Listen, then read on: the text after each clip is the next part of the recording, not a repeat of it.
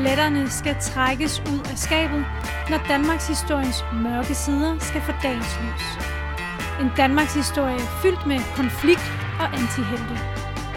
Vi går helt til stregen og lidt over. Du lytter til De Røde Fjer.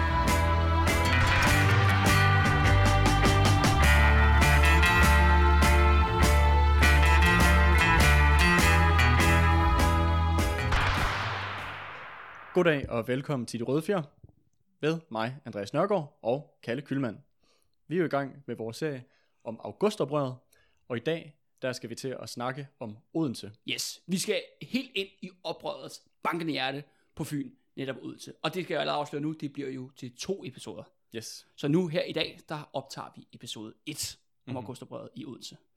Men jeg tænker, Andreas, før vi øh, hopper direkte videre, måske meget godt med et, øh, et recap Ja. om, hvad der ligesom er sket her på serien indtil videre. Ja, selvfølgelig. Ja. ja. Jamen, øh, vi har jo 2. verdenskrig. Den øh, bluser på... Besættelsen, ja. Ja, den kører for fulde gardiner. Øh, Danmark er blevet besat af Nazi-Tyskland, og den danske elite og det, ja, kan man sige, det Politiske, politiske, økonomiske system, ja. Ja, de har jo lavet den her alliance med Nazi-Tyskland, altså besættelsesmagten.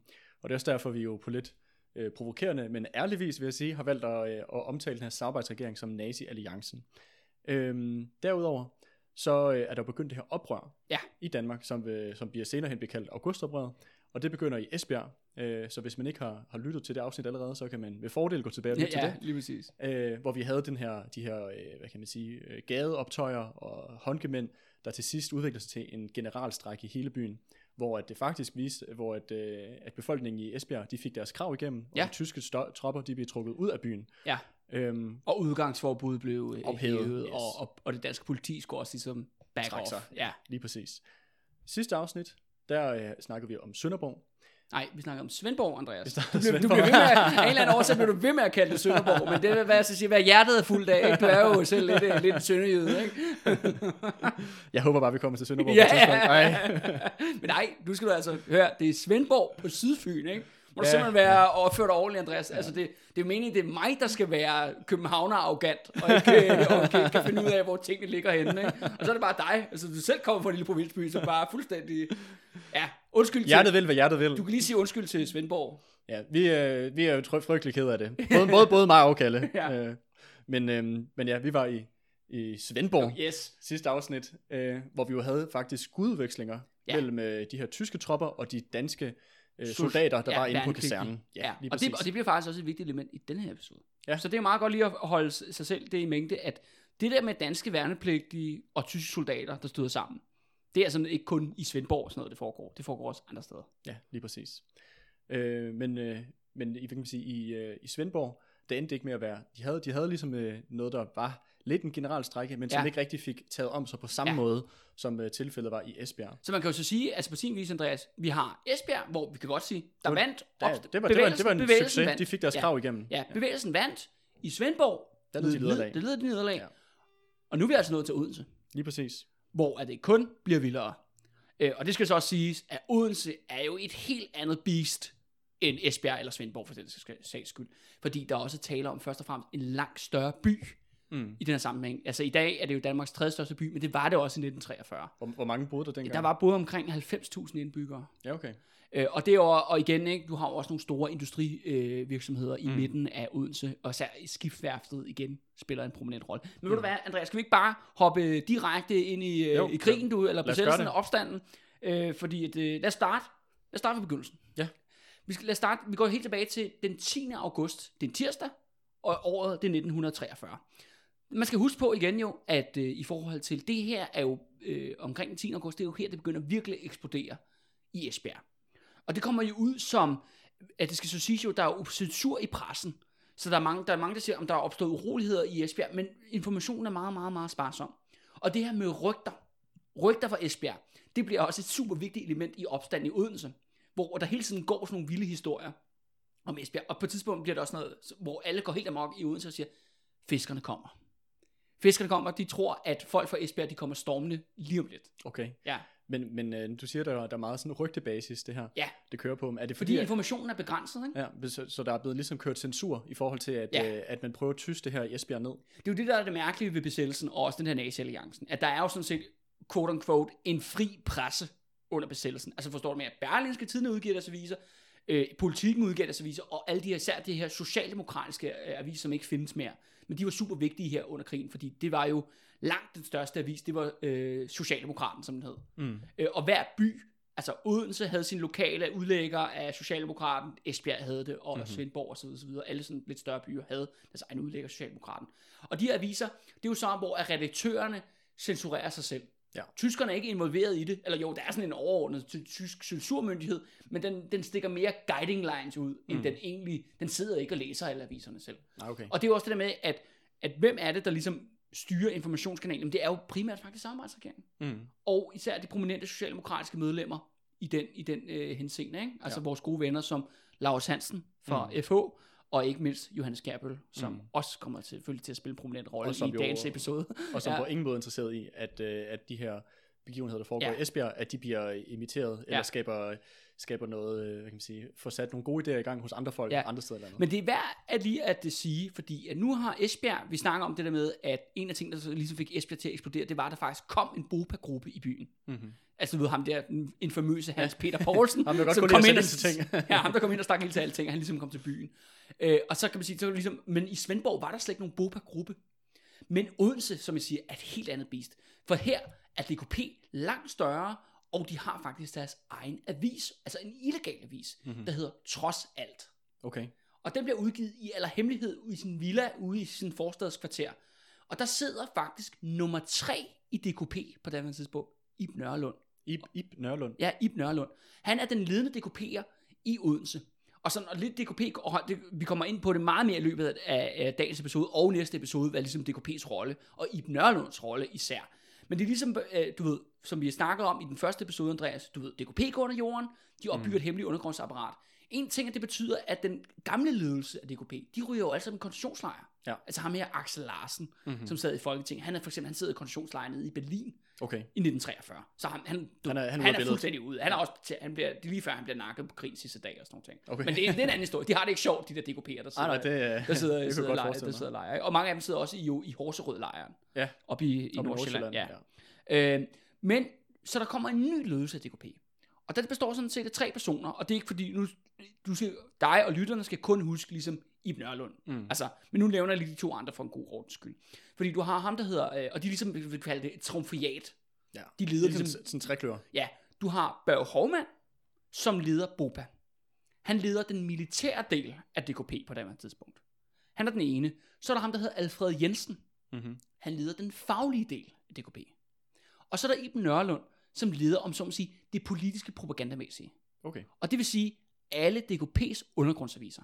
Og, de, og det skal siges, den største, en af de største aviser i besættelsen, det er jo den, der hedder Land og Folk.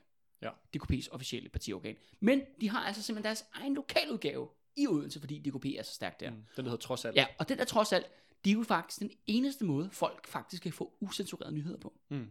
Og det er værd at huske, Ja. i forhold til de gængse større aviser, ikke? Mm. At du, du, og du kan netop ikke få nogen nyheder om opstanden, Mm. men du får jo nyheder om opstand igennem trods alt. Mm. Så det er jo en populær avis. Ja, og det, og det blev faktisk at sige, det blev uddelt gratis, men, Ja, okay. men folk blev bedt om at give et pengebeløb som støtte, mm. som man selv valgte frivilligt. Sådan en donation. Og, og det er allerede her i 3, sommeren 43, der er det et ret stort netværk.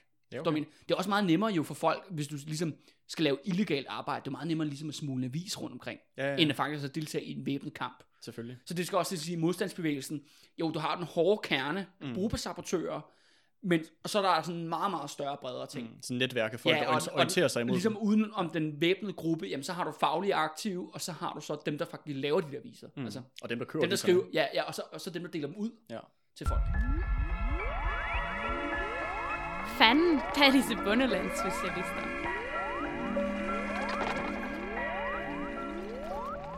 Men nu er det så tirsdag den 10. august, og, øh, og der er det sådan, at he- hele den her ballade øh, i Odense, udover kan man sige, ja, rygterne fra Esbjerg, må jeg måske læse lidt om det, trods alt, man har fået en kopi stukket i hånden, måske på gaden eller på sin arbejdsplads, eller hvordan der ledes. Øh, men tirsdag aften, der er det altså rigtig, rigtig flot vejr. Det er jo sommer, Mm-hmm. øh, ja, ligesom nu, hvor det også er august måned. der, Og svimle. og de siger også, også i, derfor, øh, ja, i 43, der var det altså vanvittigt varmt. Ja. I, øh, så det kan vi også, hvad hedder det, relatere til her, i hvert fald på de, på de røde fjer, ikke? Men der er noget, der er en park i Odense, der hedder Munkemosen. Ja. som er sådan et populært øh, sted, hvor man kan tage sin, sin, øh, sin søde kæreste med ud og gå sig en tur. Er det et sted, der stadig eksisterer? Ja, det gør det faktisk. Det Okay. ligger i downtown Odense. Der er ligesom en stor jo, øh, å, der går igennem Odense ja. centrum, og der er nogle grønne områder på hver sin side af, af det her område. Og Ja. ja. en af dem er, hedder så det der Munkemosen. Okay. Øh, og der, men lige den aften, der er der altså en tysk soldat, der går med sin danske kæreste ned en tur i Munkemosen. Øh, og mens de går dernede og hygger sig, det bliver sådan en månedskindstur, så lige pludselig, så dukker der 20 danske soldater op i uniformer. Og de er altså rimelig provokerende og højrystet, de her danske soldater. Og de råber basalt set af dem, at øh, du ved, forlad parken, øh, de tysker svin. Okay. Og det skal så siges, at de, de, de slår dem ikke, de overfalder dem ikke, mm. Men de står og begynder at råbe af dem, ja. og råber og skriger af dem, Så sådan meget konfrontatorisk. meget konfrontatorisk, til faktisk, at de forlader parken. Okay. Det her, de her 20, den her gruppe af danske værnepligtige soldater, de går så, efter ligesom de har været nede i Munkebo, så går de ind i centrum af Odense, ned ved strøggaderne der omkring H.C. Andersens øh, fødehjem og alt det Ja, der. ja. Ikke? Det er jo Odense, vi, vi befinder os nu i. Ja. Eventyrets by. Det er eventyrsby, ja, og det er faktisk ikke særlig eventyragtigt. øh, for det, der kommer til at ske, er, at øh, for eksempel når de ser nogle tyske soldater, og de der tyske soldater jo, de, ja, de er jo i byen, eller har overlov og fri, og går så en tur, at øh, så spærrer de der danske soldater fortorvet for tyskerne, og tvinger dem til at gå ud i, øh, du ved, øh, ud i rensningen. Okay. Simpelthen sådan demonstrativt sådan, om så at sige, blokere fortorvet. Ja. Siger, du er tyskersvin, du skal ned og gå i rensningen med dig. Mm. Og det er jo sindssygt provokerende. Mm. Og det grinerne er faktisk her, Andreas, med, med Odense, hvor vi ligesom snakker, okay, i, i Esbjerg og i Svendborg, der var det altså tyskerne, der var dem, der startede slagsmål. Ja, ja, ja. Men sådan er det ikke i Odense. Nej. I Odense, der er det danskerne, der starter. Men det er også interessant det her med, at hvor at, øh, de danske soldater i, øh, i Svendborg, de var godt nok i spil, men det var jo også sådan lidt, hvad kan man sige, tilfældigt. At Det var meget tilfældigt, det var meget tilfældigt, og det var ikke dem, der ligesom startede skuderiet, at de, de svarede igen, fordi at deres portner på deres kaserne blev skudt på af nogle Ja, tyske soldater. Ja, ja, ja. Og det er også det der med, at der, altså, en fyr, der bliver overfaldet. En prominent socialdemokratisk medlem Præcis. af Folketinget bliver overfaldet ude for deres kaserne, ikke? Så her der har vi ligesom det omvendte Men forhold. her er der altså en gruppe af danske vandpligtige, der helt specifikt er gået ud for at lave ballade. mm. Det er simpelthen det, de har gang i. Øh, og så hvis vi øh, ligesom øh, øh, bevæger os hen nu, så kan vi sige, så falder der måske lidt ro over, øh, ro over gemytterne der om onsdagen der, men så igen, øh, torsdag den, øh, den 12. august, altså et par dage efterfølgende, og det er faktisk også der, hvor jo Esbjerg kulminerer, skal det så siges, øh, Mhm. mm-hmm. hvis man ligesom følger, kan man sige, de samme datoer, der øh, ser man en række urogrupper, som de politiet kalder dem, øh, ligesom rende rundt ned i centrum af Odense, og de smadrer bare vinduer til højre og venstre. Okay. De kommer bare løbende og kaster med sten. Og de her urogrupper, det består meget sådan af bybude, altså, og det skal jeg sige, det er unge drenge, Ja, ja. der ligesom er ude med sådan nogle, øh, hvad hedder det, ladcykler, Ja, og, og fragter ting rundt omkring i, ja i byen. aviser og varer ting. og Ja, sager. og du har faktisk også sådan nogle arbejdsdrenge og lærlinge. Okay, så det er meget unge. Det er meget unge mennesker, det er sådan, ja. sådan 16-15 år mange af dem, ikke? De Ja, fleste ja. af dem, langt fleste af dem. Og de går simpelthen rundt og kaster med, øh, med, øh, med, med, rode, øh, med sten. Øh, men, øh, men det, det interessante er, at de gør det helt specifikke steder. Okay. De går efter det, vi kalder værnemager, altså folk, der handler med tyskerne. Ja. For eksempel, og så er der en, der har en slagterforretning, for eksempel, og okay, han har godt nok mange tyske kunder, ham der. Mm. Så får han sten gennem ruden. Okay. Men de, men de tager ligesom også skridtet videre, fordi de smadrer også øh, ruderne, altså også i normale boliger. Nå. Men steder, hvor der bor danske nazister. Nå. Altså, altså danskere, som er medlemmer af det danske naziparti. Ja, okay. De får altså også ligesom en sten kastet gennem ruden. Ja. Så det er sådan, hvad kan man sige, det er, gred, det er sådan, øh, Det er herværk. det, det, det er drengestreger, som tenderer mod politisk herværk. Ja, lige præcis. Det, er, det er det, der er tale om. Men de går også efter der, hvor der bor tyskerpiger. Ja, og hvad, hvad er tyske piger? Jamen, ty- ja, vi kommer ind på det lige om lidt. Men en tyskerpige er basalt set en, der hænger ud med tyskerne, eller er kæreste med en tysk soldat. Okay. Øh, det er også det grimme ord, feltmadras. Mm. Det er jo også uh, brugt i med sammen. Men det kommer vi tilbage til lige om lidt. Okay. Yes. Og øh, igen, du har de her unge mennesker, der render rundt og smadrer ruder.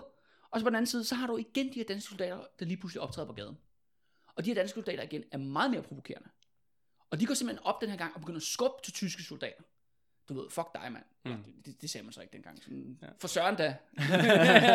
Heller du så da. Ja, eller du siger, nu, nu skal du væk fra gaden, ikke? Nora, gå din vej. ja, ja, lige præcis. Øh, og det der med, ja, og kalder dem, du ved, tysker svin og sådan nogle ting. Og det er her, igen, og de render, så, så på den ene side, så skal du forestille dig, okay, sådan torsdag aften, du hører ruder, der bliver knaldet sådan lidt til højre og venstre, og de der drenge, der nok løber rundt, kan man nok se dem sådan løbe rundt, og, og sådan en opgejlet stemning, og så sådan danske soldater, der bare går rundt sådan, og du ved, eh, altså ikke rigtig slåskamp, men du ved, råber aggressivt. Mm. Altså virkelig aggressiv opførelse, optræden på gaden. over for de her tyske soldater. Det er som, der er rimelig fjendtlig stemning. Der er rimelig fjendtlig stemning. Og den her gang skal man sige, at der er mange af tyskerne, der ligesom, okay, så begynder de ligesom at slå sig sammen. Mm. Du ved, okay, nå, du, altså, man kan jo se, hvem der er tysk soldat, ikke? Fordi, Lad os spørge dem. ja, ja, ja, nej, du, men de har jo alle sammen uniformer på, skal ja. ja. sige, så det er jo rimelig nemt sådan, ligesom, ligesom ja. at spot, hvem er de tyske soldater. Så de begynder ligesom at slå sig sammen, de der tyskere der, og sådan, okay, vi bliver sgu nødt til at gøre noget ved de der danske soldater, er mega provokerende. Så det faktisk ender med, at øh, de følger dem hjem til danskernes kaserne i Odense. Altså tyskerne. Ja, altså fordi at det skal siges, at danske soldater, de har sådan en, de har, hvad hedder det, aftenorlov, eller fri, eller hvad vi skal kalde det. Ja. Men de skal være hjemme på kasernen, sådan, du ved, 22.30 eller sådan noget. Mm. Det er ligesom den aftale, de har med deres officer på kasernen, om Ja. at de ligesom skal være hjemme der. Men den her gang, så stiller tysk, går tyskerne ligesom efter dem. Okay. Du ved, og stiller sig ud for kasernen og begynder sådan at råbe af dem, ikke? Du ved, på sådan noget, du ved, ikke... Du du, dumme danen, eller hvad fanden det nu Ja. er. Nå, så havde I ikke så, øh, så var I ikke mere modige, ja, ja, ja, lige så gå, gå hjem nå, mere. Nå, øh, du kommer her og spiller op, ikke? Ja. Hvad, hvad, hvad, skal der ske, ikke? Hvad, Mm. tør du ikke, eller hvad, ikke? Altså, Ja. ja. så ligesom, men okay, men de står bare ude for kasernen og råber lidt frem og tilbage og sådan noget, men okay, så ligesom, så, så går de igen, ikke? Du ja. ved, stille og roligt, ikke? Eller, eller ikke stille og roligt, men lidt, lidt, lidt mere... Men det eskalerer ikke Ja, yderligere. ja, øh, lidt mere afslappet. Men ligesom det her med, at tyskerne ligesom er stillet sig op ud for kasernen, der torsdag aften, det får ligesom tingene til at eskalere yderligere om fredagen. Mm. Den 13. august, fredag den 13. august. Og igen, der begynder det faktisk nede i Munkemosen der. Og du sagde før, det her, det var den, vi startede med den 10. august. Ja, der begynder, 10. august, der begynder vi allerede det der med, at det er første gang, at det bliver rapporteret, at en tysk soldat og hans kæreste er blevet signeret af danske soldater. Ja, okay. Det er ja. først der, rapporten kommer ind. Ja. Så der om så to dage efter, øh, om torsdagen, der har du det der med de der unge, der begynder at kaste med sten Ja, mod ja, de der ja, øh, vinduer og butikker og så videre, så videre huse. Øh, Og danske soldater igen optræder provokerende over for tyske soldater. Så om fredagen, Mm. Så er, vi, så, 13., så, ja, den 13. Så er vi simpelthen nede i Munkemosen igen, altså den her park Okay. i, i downtown øh, Odense. Øhm, og der, øh, der går historien på simpelthen, at øh, der, der er sådan en vidneberetning af en af de her unge mennesker, som er ude og kaste med sten. Du ved, eller han er ikke, de kaster ikke med sten, men de står og hænger ud sammen på gaden. Mm. Det er jo pisvarmt, og, ja, Ja, ja. og det er jo tid før fjernsynet, så hvad fanden skulle man lave? Så kaster man med sten. Så kaster man med sten, ikke? Du ved, der er krig ude i verden, ikke? Hvad fanden sker der, ikke?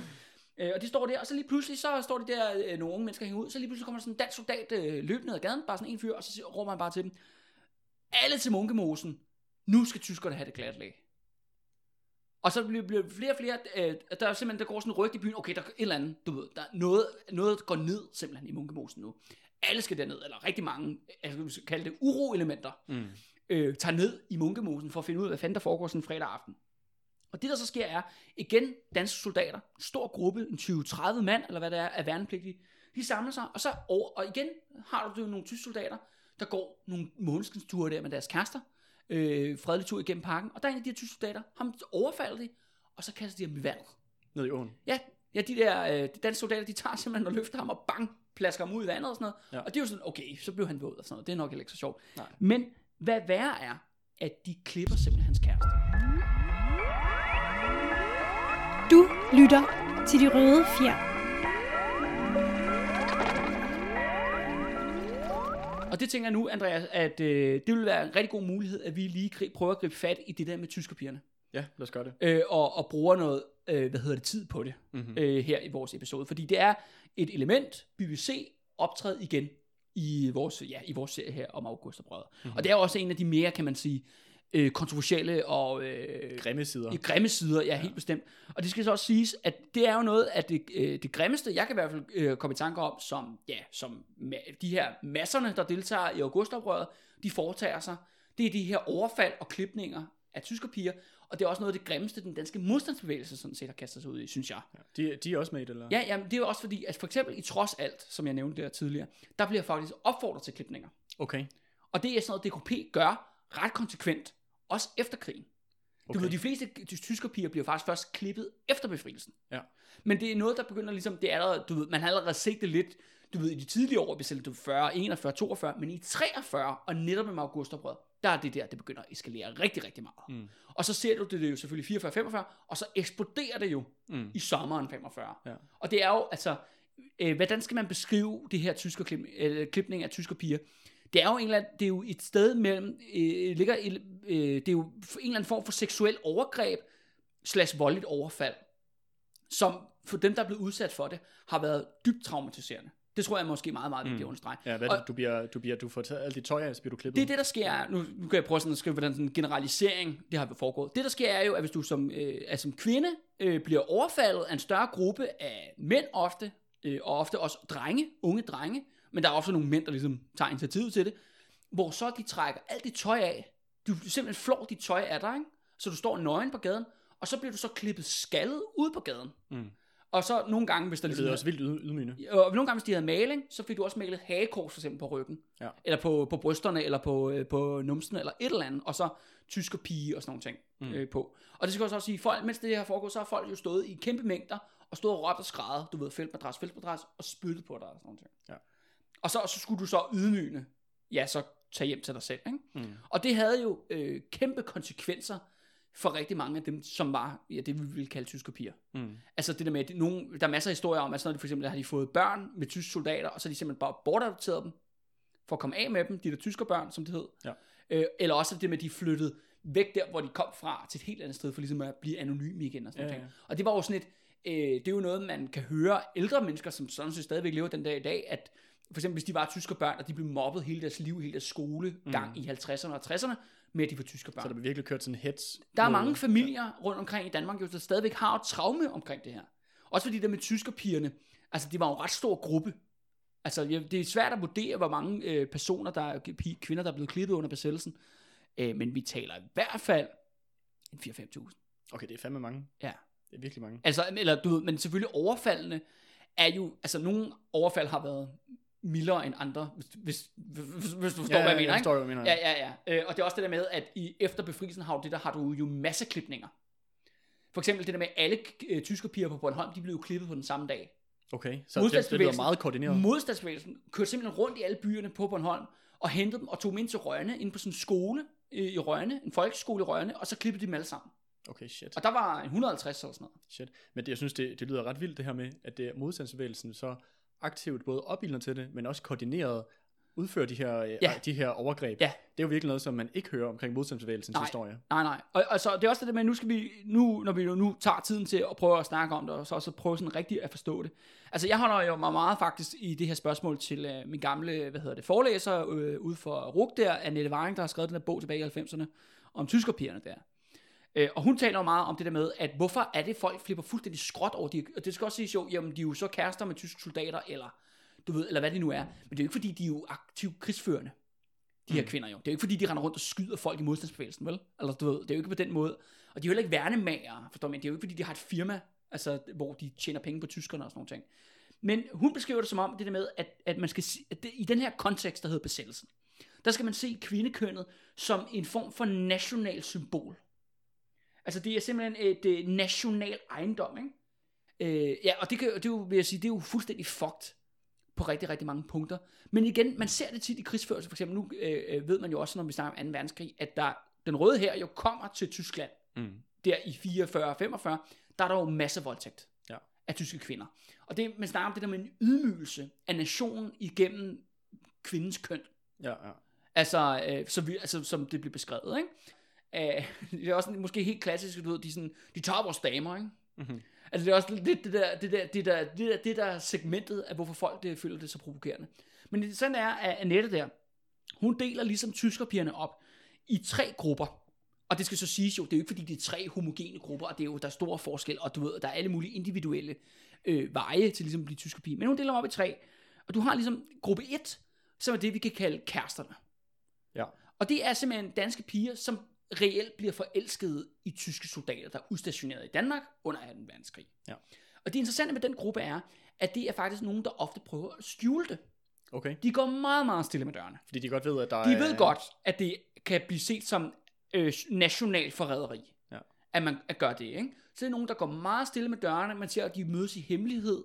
Øh, det er, at det er også nogen, og ofte faktisk, ikke alle sammen, øh, men nogle af dem, de flytter simpelthen til Tyskland Okay. og bor hos deres svigerfamilie i stedet for. Okay. Og det er altså rimelig hardcore valg, skal det siges. Især efter krigen jo, fordi Ja. ja. der er Tyskland jo blevet jævnet med jorden. Ja, ja, Ikke? ja. Så du rejser jo ned i hardcore fattigdom. Ja, ikke? du har jo de der, hvad det, 200.000 tyske flygtninge i Danmark. Ja, ja, ja, og så ja. tager du lige den anden vej ned. Ja, ja, lige præcis. Og, ja. det er jo, og, og det er så tegn på, jo, jamen det kommer jo et ægte sted fra. Mm. Ellers ville man nok ikke kaste sig Ja, ud i sådan, ja. ja. i sådan et projekt. Ikke? Ja. Øhm, så det er den ene gruppe. Og så er der den anden gruppe. Det er ja, helt klassisk prostitueret jo. Det interessante er, at der går sådan en røverhistorie for besættelsen om, at de prostituerede i København, at de ikke vil øh, ligge med tyske soldater. i sådan en patriotisk Okay. handling som prostitueret. Men, ja. Men det skal siges, det er noget fis. Okay. Altså, øh, og det er jo, kan man sige, det er jo så kvinder, som har som erhverv, at de sælger deres køn til, til mænd. Og der, kan, og, der, og der kan man sige, så er det jo svært at ignorere en kæmpe gruppe af unge mænd, som, som der- netop er tyske soldater, og som er villige, og som kan betale. Ja, ja. Øh, det er også vigtigt at pointere. Ja. Øh, og så er der den sidste gruppe, som jeg har kaldt, øh, jeg har kaldt den sådan lidt øh, provokerende, veninderne. Ikke? Øh, og, det er, altså, og det er faktisk ofte dem, den sidste gruppe, det er faktisk dem, der ofte bliver ramt af det der med tysk og pigeklipninger. Det er okay, den gruppe, det er de, dem, der- er dem, der- de dem, er der bliver- overrepræsenteret i klipning, altså dem, der faktisk bliver udsat for overgreb. Okay. Og det er grupper af, tit, øh, grupper af unge kvinder, øh, som, og det skal sige, her med besættelsen, vi lever i sådan en mærkelig tid jo, hvor, at, hvor kvinderollen er sådan set under opløsning. Du ved, der er, det med, der er stadig traditionel øh, opfattelse af kvinder, de skal jo være hjemme og passe børnene mm. og kødkryderne, men i løbet af 20'erne og 30'erne, der begynder nogle kvinder jo at komme ud på arbejdsmarkedet. Ja. Ja. Især i byerne. Ja, og især også i, i mange lande, hvor at, uh, mændene er ude og, og føre krig, Ja, så, ja. så er der jo plads i industrien til, at de kan erstatte Ja, men det bliver mere og mere legitimt, at at det er jo ikke fordi kvinder har højt betalte jobs. Men de kan Tværtimod. vel- nej, nej, nej, tværtimod. Men de kan komme ud, måske arbejde på fabrik, eller de kan arbejde som sygeplejerske, eller de kan arbejde som sekretærer. Og det skal sige, det det er jo sådan et samfund før computeren, så alle bruger vold mange sekretærer Ja. til alt muligt. Så der er, på den måde kan man sige, der er mange kvindejobs der, ikke? Mm. Tra- øh, som, det er sådan en traditionel kvindejob i, i daværende periode.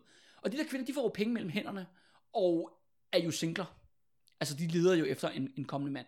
Og der er der øh, mange af de her tyske soldater, der kommer ind i Danmark, at det er jo øh, unge mænd, der er sportstrænede og ser godt ud, ikke? og de er sgu ikke lige så øh, lade som de der danskere der. Ikke? Det er jo meget, kan man sige om nazismen, men den fokuserer jo virkelig på, at man skal være i god form. Ja, ja. så de kommer til, øh, kommer til Danmark der, og de har jo øh, penge på lommen, og er jo også interesseret i at møde nogle damer. Mm. Og det skal så også siges jo, at det helt specielle tilfælde med at være tysk soldat i Danmark under 2. verdenskrig, det er jo flødeskomsfronten det her.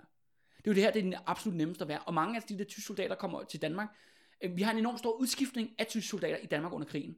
For det man ser er, at du ved, de bliver, først så bliver det ligesom, okay, division bliver dannet, de bliver trænet, de bliver sendt til Østfronten, der går tre måneder, og så er halvdelen døde. Du Ja. ved, så har russerne smadret dem fuldstændig til ukendelighed. Ikke? Ja, ja. Okay, så trækker man dem ligesom ud igen. Øh, folk, Godt for at moralen måske heller ikke var så høj. Ja, ja så, så får folk lige lov til at besøge deres familier. Øh, men det grinerne er, fordi Tyskland bliver bombet hele tiden. Og der er mangel på alting i Tyskland. Så selvom, okay, det er måske meget fedt at besøge din familie som tysk soldat, men det var ikke særlig fedt i Tyskland. Nej. Du ved, der er også bare, åh, der er også KZ-lejre fanger over det hele, og sådan, ej, det er sådan rigtig kedeligt, ikke? og luftalarmer hele tiden, det er rigtig kedeligt. Så i stedet for, men inden man skal tilbage på Østfronten, så bliver man sendt til Danmark. Mm. Helt bevidst nazistisk øh, en fed, krigspolitik. fed, fedet op. Simpelthen, du bliver sendt til flødeskum. moralsk boost. Ja, du bliver sendt til flødeskomfronten, hvor der bare sådan, der er lækkert, solen skinner, øh, der er ingen luftalarm, du får bare kastet flødeskum direkte i nakken og brun sovs, ikke? Øh, og så er det jo klart nok, at når man sådan, så de er jo, de er jo på ferie her, skal mm. sige. De er på ferie i Danmark, det er jo det, de simpelthen er. Og der er de jo virkelig meget, okay, de har meget overlov, de vil selvfølgelig gerne i byen. Og de her danske kvinder, de er grupper af veninder, de bliver så, de, de hugger så op med nogle tyske soldater. Og de, de der tyske soldater, jamen de forkæler dem og giver dem gaver og betaler deres drinks i byen og sådan nogle ting. Men det er jo sådan det der med, at du ved, de er her så et par måneder, og så kalder altså Østfronten. Mm. Øh, og så kommer der så en ny division ind. Og de her, vi skal kalde dem venindegrupperne, de skifter så kærester hver anden, hver tredje måned. Okay. Altså, du ved, når så tog Hermann, han skal sgu han skal til Ukraine. Ja, ja. Han, kommer måske nok ikke tilbage. Ikke tilbage. Nej, han kommer nok ikke tilbage. Jamen, så er det godt, at vi har Jens i stedet for, ja. der er kommet ind i stedet for, ikke? Ja, ja. for en anden øh, infanteri, en division. Ikke? Ja. Øh, og, det, og det er ligesom sådan, det kører. Øh, og det er jo så det der med, at de der damer der, at de gør det jo meget, altså, de er meget, øh, de er meget synlige, ikke? Det er meget visuelt, det de gør. Fordi de sidder jo på alle de mest prominente caféer. Ja. Og det skal så sige, at den danske arbejderklasse er jo blevet banket tilbage øh, til, til deres levestandarder for 20 år siden. Folk har færre penge, de har dårligere madforhold, øh, boligforhold, øh, de får mindre at spise, alt muligt. Ikke? Ja, ja. Kalorier, man kan, det kan man se, altså kalorieindtaget falder simpelthen. Igennem. rationerne, de Ja, falder ja, ja, også. Og så er der så nogle af de der unge damer der, som virkelig lever i sus og dus, Mm. fordi de har den der connection med tyske soldater. Ikke? Ja. Men jeg tænker også lidt, at, øh, at, at, at den her, hvad kan man sige, øh, had, hvis man kan kalde det Ja, det, men det kan man eller, godt kalde det. Eller foragt over for de her øh, venindegrupper, som Ja. der øh, hænger ud med tyskerne og bliver forkælet af dem. Ja, At, øh, at man kan godt sige, at der er også et klasseaspekt i det, at du har normale arbejdere øh, og mange øh, hvad kan man sige, folk flest i Danmark på det tidspunkt, som du lige præcis siger, der, der oplever den her, det her fald i deres leveforhold, og så samtidig så har du så den her, den her gruppe af de her piger her, som der jo leder, lever en privilegeret tilværelse ja. på baggrund af deres øh, venskaber eller kæresterier med de her tyske soldater, at det jo selvfølgelig er vanvittigt provokerende, at du kan se, mens du selv er nødt til at springe livrammen ind Ja. måned for måned, at så... Øh, Så er der nogen, der har en fest, så er ikke? der nogen, der har en fest i det her, at, øh, at, at for mig så er der helt klart sådan et, øh, et klasseaspekt i forhold til ulighed. Ja, øh, og, Men skal så sige, at mange af de her piger er jo ikke, fordi de er for Nej, nej, baggrund overhovedet. Altså. Nej, nej, det er heller ikke det, jeg tænker. Men jeg tænker det med den der, øh, den her, øh, hvordan at krigen rammer, rammer skævt i forhold til, øh, til Ja. ja. hvad for nogle forhold, man må leve under. Og ja, det, er jo- det er jo en rigtig god øh, observation, øh, øh, Andreas. Øh, men det er også det der med, at det skriver Annette også det der med, at ja, på den ene side kan man sige, det er jo lidt fucked, at kvindekønnet, altså hele kvindekønnet bliver taget som fucking gissel i en eller anden national kamp. Mm. Hvad er det for noget, ikke? På den anden side er der også mange af de her piger, der er sådan, okay, det er jo fucking tankeløst, det de har gang i. Eller også vælger de simpelthen provokationen. Måske synes de, nogle af dem synes, det er faktisk fedt at rende rundt med deres tyske kærester, ikke? Du ved, fordi så er du ligesom, du er jo kærester med, med magten, ikke? Mm. Med dem, der bestemmer, ikke? Øh, måske er det det, der er tanken. Mm. Og det er også det der med, jamen, det, det er også derfor, at tyskerpigerne, de, de er utrolig svære at arbejde med som gruppe. Forstår du? Det er meget nemmere at tale om danske nazister, eller danske kommunister, ja. Ja. eller danske socialdemokrater. Ja, ja, ja. Fordi, det, fordi så er de, de er jo meget mere committed til en eller anden form for politisk verdensbillede, ja, ja. og de organisationer, de er i, og hvad de nu gør, ikke? Mm. Hvor tyskerpigerne, jamen det er jo alle mulige ting, der ja, Ja, gør, at man ender der, ikke? Selvfølgelig. Jeg, t- jeg tænker også, også det der, som du også selv siger der med, at det er jo ikke fordi, det er nødvendigvis overklassens piger. Nej. Det, er jo- tit normale øh, Jamen, ja. piger. Og jeg tænker også, der er også det her... Der er også mange fattige piger, som Præcis. lige pludselig så kan de, få, øh, kan de komme på de mest fancy barer i hele byen, Ja, ikke? præcis. Så jeg tænker også, der er også aspekt i det her med, at, at for mange kvinder, øh, især i den her periode, men sådan set også i dag, at der er mange kvinders forhold, de, øh, de er bare øh, øh, dårligere generelt set end, øh, end Ja. ja. mange mænds forhold. Så det her med, at, at den eneste måde på, at de kan få, hvad kan man sige, en, øh, en forsøget deres tilværelse, og, og få, øh, få noget af det, som ellers er uopnåeligt for dem, Ja. generelt set, det er jo så ved, at du, at du så rent faktisk begår det her øh, ja, nationale forræderi, eller hvad man, hvad man vil kalde det, ved at hænge ud med de her tyskere. Men det er også det med, når vi når ligesom nået til sommeren 43, så skal man jo, selvom, selvom man måske har i en længere periode været sammen med tyske soldater, og man kan godt være, du ved, fuldstændig politisk uinteresseret. Du ved, det er slet ikke det, der fylder noget i ens værd. Det er jo det, er man pisselig glad med. Man er faktisk måske, det, det, er også svært, det kan måske være svært at forstå for folk i dag, men du ved, der er jo også 80% af befolkningen, eller okay, måske ikke 80%, men der er rigtig også mange, der var sådan lidt, der er ligeglade med, at der er krig. Ikke? Mm. og alle de her konflikter, vi snakker om, de lever bare deres liv og ligesom prøver at komme igennem, og så er der nogen, der siger, nå, jamen Heinrich, det, han er sgu da meget sød, ikke? Ham hænger jeg da lidt ud med. Men man skal virkelig være fucking fladpander i sommeren 43, for at forstå, at det der med, hvis du går ud med soldater, at, det, at folk ser det som en kæmpe provokation. Mm. Altså, det vil jeg også bare lige væ- vælge at pointere. Mm. Altså, du ved, altså det er også det med, jeg tænker lidt, der er også nogle af dem, der, altså, de vælger at gøre det, fordi de får et kick ud af det, tror jeg. Er det, er det noget, som hende der... Prøv, prøv, prøv at tænke på ting. Alle de der, du ved, så står alle de der danske mænd der, ikke? Du ved, og bare sådan, du ved, fuck yeah, ikke? Nu har jeg fundet mig, du ved, en, der kan give mig adgang til alt det her, ikke? Eller sådan, du ved, kan lide at optræde i gadebilledet på den der måde, ikke? Mm. Øh, og det er også, men det er også derfor, for ligesom at forstå, når vi snakker om de der tre forskellige grupper af tyskerpiger. Det er også det der med, for eksempel, der er jo også en del prostituerede ved befrielsen, der bliver klippet. Og det har jo sådan på mange måder, det er jo også, det er jo totalt, altså et eller andet sted, det er jo unfair, eller du ved, det er jo, det er jo noget lort. Eller jeg synes jo, klipningerne er noget lort i det hele taget. Mm. Men prostituerede er sådan, okay, de gør det jo, fordi de Af nød. er nød, fordi de skal overleve, ikke? Ja. Og der kan, der kan man sgu ikke lige afvise en kæmpe kundegruppe, Nej, vel? nej, nej. Det, er jo, det er jo penge i, øhm, til dig selv og til dine børn og. Ja. din familie og whatever. Øh, og der er selvfølgelig også øh, øh, piger, der som bare har været helt uskyldige kærester med tyskere, så også er blevet klippet. Ja, ja. Og det er jo også sådan, okay, nogle gange, nu er det jo ikke en kærlighedspodcast, men øh, det, det her, Men det kan det jo blive til. Ja, ja, men det kan det jo blive til, og det er også bare, jamen, øh, jeg forstår, at nogle gange, jamen, så sker sådan nogle ting jo også jo. Ja, ja, selvfølgelig. og så tilfældigvis var han tysk soldat. Ja, ja. Og så er det jo en tragedie, eller forstår du, hvad jeg mener? Ja, ja. Så er det sådan nærmest Romeo and Juliet historie, ikke? Men de her så, som, øh, som vi ser, der bliver klippet her Ja. øh, i, i Odense, øh, de her første par dage, vi lige snakkede om, Ja. er, det, er det de her kærestepar? Ja, eller, eller ellers vil du ikke poste nede i Munkemosen. Nej, det er lidt det. Det vil det- jeg, vil jeg, vil jeg sige, ikke? Fordi det virker jo ikke som om, at det er øh, de der dyre caféer nede på strøget, at det er de piger, der sidder sammen med tyske soldater, Ja. ja. det er dem, der bliver... Det er jo det her med folk, der går en tur i måneskeden med deres Ja, ja. kæreste. Men, det er også, men jeg synes bare, altså okay, nu kan jeg også bare fortælle, kan man sige, en, øh, jeg skulle sige, en personlig familiehistorie i relation til det her emne, fordi det er virkelig er sådan spicy. Altså min, en af, en af hovedgrundene til, at vi sidder og laver det her i dag, det er jo, at min egen oldefar, han øh, var med i modstandsbevægelsen. Og ikke fordi han har været med til alle mulige vilde ting, han kom ret sent med i, øh, i januar 45, så det er ikke fordi alt muligt, øh, han har været med til alle mulige vilde ting. Øh, men han har ligesom været aktiv øh, omkring selvfølgelig 5. maj.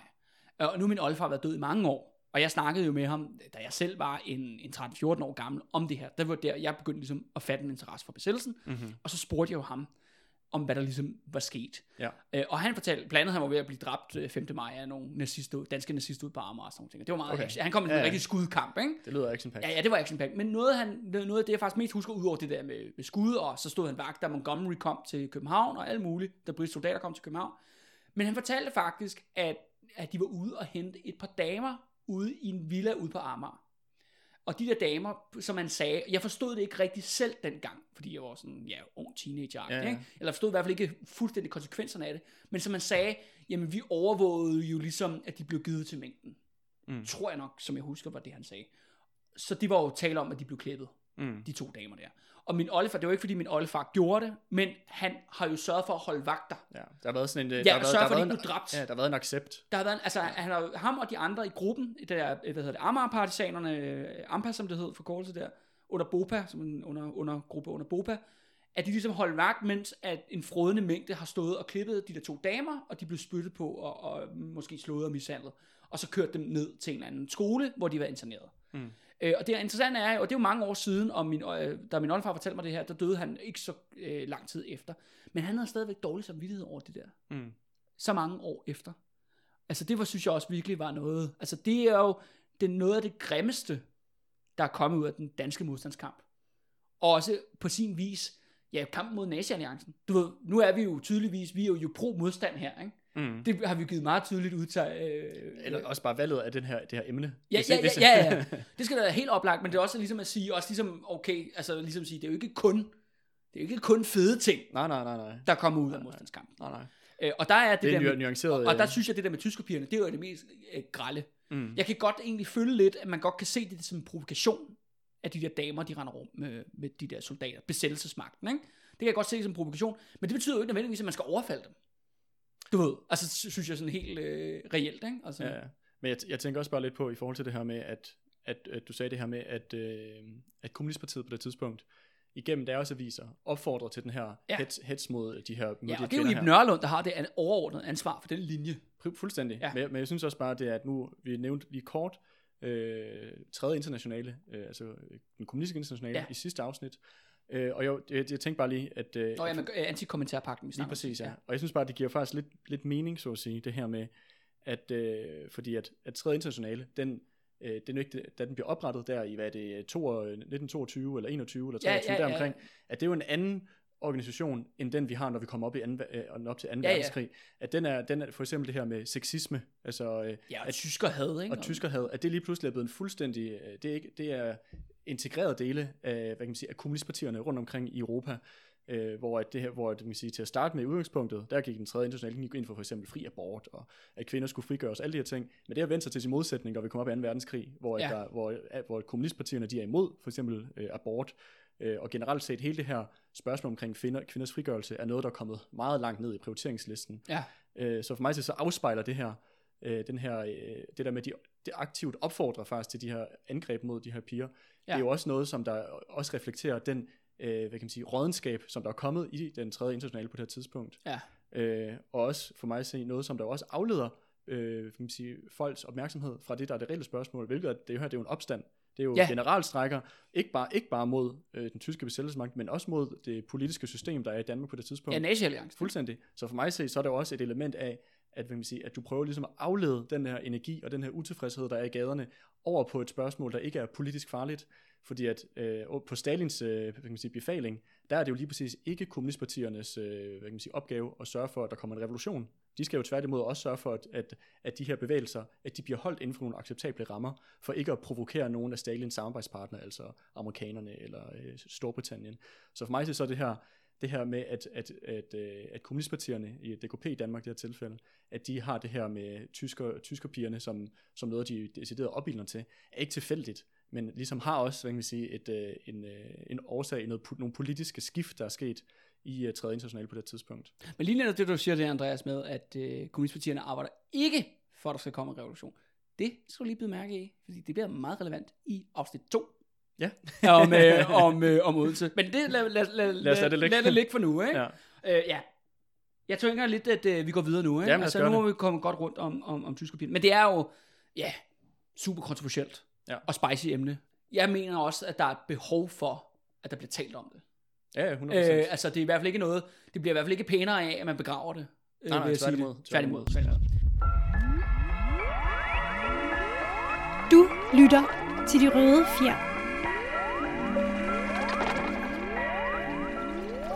Men også lige inden vi går videre, vi skal tilbage til vores, øh, vores opstand, så vil jeg bare lige sige, at øh, ja, vi har jo, man kan støtte jo os inde på øh, 10.dk Ja. med et valgfrit beløb. Det er der 39 personer, der gør på nuværende tidspunkt. Så rigtig mange tak til jer. Og som vi sagde sidste gang, Andreas jo, at øh, ja, nu udgiver vi jo en gang om ugen, og det kan altså kun lade sig gøre øh, på grund af den støtte, vi får, den økonomiske støtte, vi får på tier. Lige præcis. Det er en Yes. kæmpe hjælp. Ja, og jeg kvitterer selvfølgelig med, når man, er, når man går ind og giver et øh, valgfrit beløb, så kvitterer jeg med et historisk kort over de forskellige byer. Øh, så er der selvfølgelig også et kort om Odense på vej til, øh, til jer derude, der støtter. Så kan man se, hvor Munkeparken ligger. Munkemosen. Munkemosen. Ja, det var det fanden, som du roder rundt i det, Andreas. Sønderborg, Svendborg, og Jeg tror- Munkepark og Munkemose. Jeg, jeg tror faktisk, jeg har været der før. Det, jeg har det bare sådan virkelig, du har da faktisk virkelig brug for de der kort, i forhold til uh, de der geografi og sådan noget. Og jeg har været meget... Kigger du på dem? Jeg sender dem jo til dig. Jeg har skimmet dem, tror jeg. Okay, nå. Det er din lektie til næste gang, at du skal kigge på de der kort der. Og lære navnene. Ja, lære navnene. Ikke? Ikke så du ikke uh, unødigt træder vores uh, provinslytter over, over tæerne. Ikke? Ja. Du burde vide bedre af alle mennesker, Andreas. Jeg tror, de, de, de, de kan lige godt tilgive mig, tror jeg. Jeg tror, det er mere ved, jeg tror, det er længere ligne. Nå, men lad os komme tilbage til det øh, slagsmål, der er ved at udvikle sig i downtown ja. Odense. Den her opstand, der er jo... Den her opstand, der er i gang med at gå i gang. Ja. Den 14. august, altså du ved, dagen efter det her øh, klipning nede i Munkemosen, øh, det er faktisk en relativt rolig dag. Det er sådan lidt, du ved, det går lidt op og ned, og det med, at Odense har en meget, meget lang optakt. Mm. Til ligesom det virkelig begynder at eksplodere. Øh, men der, det, der sådan sker, er faktisk, at SOE, øh, de er den britiske organisation i Danmark. Øh, du ved, de har jo sådan nogle faldskærmsagenter, Ja, den, her, den her modstandsbevægelse, som Ja. er findet, Ja, men- kørt af britterne. ja, som er kørt af britterne, de springer en, en fabrik i luften, der hedder øh, Fair og Go, øh, som betyder blandt andet, at det meste af downtown, de får knaldet alle deres ruder ud. Nede i Odense. To, ja, 200 ruder. Over 200 ruder bliver sprængt i luften i, i Indre By. Øhm, og, øh, og, men ellers er det roligt. Og det er også ret interessant det der med, at øh, når vi nu også nu snakker vi faktisk meget om Esbjerg, fordi det var jo faktisk en sabotageaktion jo. Ja. Der ligesom startede ved, at det blev sat Ja, den her ild. ildspåsættelse, Ja, den her der er det med, fiske... der, der er jo en eller anden form for vekselvirkning mellem en sabotageaktion, og så folk, der bliver mere ophidset på gaden, og så søger de her slagsmål med tyske soldater.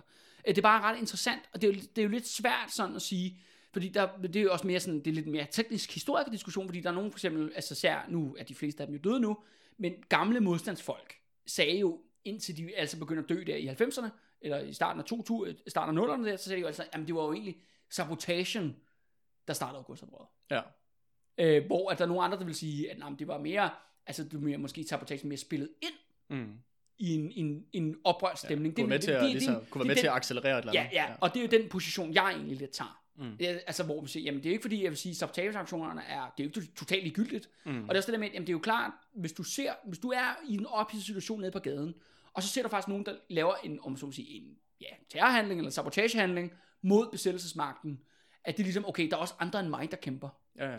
Det tror jeg måske, det kan give den der effekt, Ja. at når de der aktioner har været der, og som vi snakker om i episode 1, det der med, at sabotageantallet steg jo vildt i august 43, ikke? Mm. At det er virkelig fyldt meget øh, med modstandsbevægelsen, og er ikke totalt ligegyldigt, og det vil vi også se, når vi kommer videre igennem, at de blander sig også jo i den her bevægelse, der opstår. Men det er bare vigtigt at pointere, at, det er jo ikke en at, det er jo, at de her opstande er jo ikke styret af modstandsbevægelsen. Mm. Og det er jo ikke de væbnede grupper i de forskellige byer, det er jo ikke dem, der er lederne af bevægelsen. Det der bevægelsen, det kommer fra bunden. Ja. Det er nogle helt andre øh, grupper, der kommer i spil, Og ikke? personer. der Og personer, det. ja, ja, som ikke er en del af den, af den væbnede kamp. Ikke altid. Nogle gange er der lidt overlap, ikke? Nej. Ja. Ja, det er også det i forhold til det med Esbjerg, vi havde i, øh, ja, for et par afsnit siden, Ja. hvor at, øh, at der var jo den her anspændte stemning, og så sker den her øh, aktion, hvor den der, det her lager nede ved havnen, det bliver brændt af. Ja. Men det er jo ikke fordi, at, at det, at det bliver brændt af, det gør, at så udbrød det generalstrække, men det er jo først, at der kommer lidt honkemænd, og Ja, ja, ja. at, at det ligesom begynder at eskalere, men man kan jo sige, at, at på den måde, så har, så har de her, øh, ja, som du, også, som du også sagde, at der er ligesom en vekselvirkning mellem de her terroraktioner, og så den, men, men forudsætning for, at det også kan komme til det oprør, det kommer til, er jo også, at der er en stemning i forvejen, som der gør, at, øh, at, at du rent faktisk kan, kan sætte, sætte gang igennem nogle af de her processer, Øh, fordi hvis folk bare var tilfredse og øh, var, havde det fint med bare at passe deres lille øh, Ja, ja. daglige tomrum, så havde de her Ja, terrororganisationer, de, eller de, whatever. havde, de havde jo ikke øh, haft nogen som helst effekt. Altså, Ja, øh, det, man kan sige, det er i hvert fald, der har været terroraktioner igennem det meste af en verdenskrig i Ja, ja. Danmark jo, men det er jo ikke alle, der har gang, gang sat Og et det skal, øh, så også oprør. sige, det skal også siges jo efter sommeren 43, der kommer jo masser af sabotage. Mm. Altså igennem 44 45, men det betyder ikke, at det udløser en opstand Nej, hver eneste gang på, præcis. på ingen, ingen som helst måde. Men det er bare, men det er vigtigt ligesom at også have med Ja, i billedet, at, Ja, ja. at det er altså også et element, der foregår, at Ja. der er altså nogen, der retter rundt og springer nogle ting i luften. Ikke? Nå, hvis vi går hen til øh, søndag den 15. august, der kommer de her urogrupper på gaden igen. Altså de her unge, der begynder at knuse ruder rundt omkring i byen.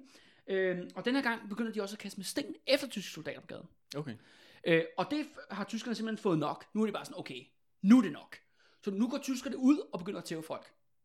Du ved, de slutter sig simpelthen sammen med grupper, ligesom vi har set det i, Svendborg og i, øh, og i Esbjerg, ja. og simpelthen går ud og begynder at tæve folk, ikke? Og, og, og banker dem simpelthen.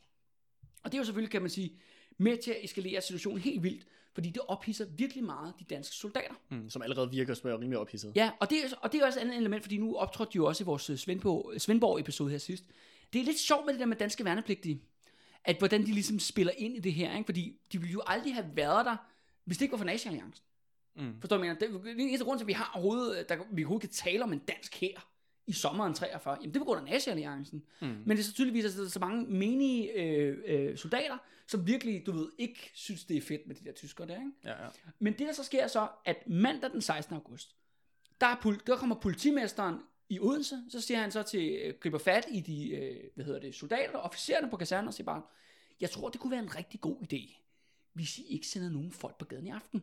Altså, du ved, du ved det kunne være rigtig fedt. Uh, det ville altså være dejligt. Det kunne være rigtig fedt for ordensmagten, hvis at alle de der danske soldater, de gik tidligt i seng om mandagen. Det kunne være rigtig nice. Men der får de simpelthen at vide af officererne, altså den lokale oberstkommandant der på kasernen, siger, han siger nej. Hmm.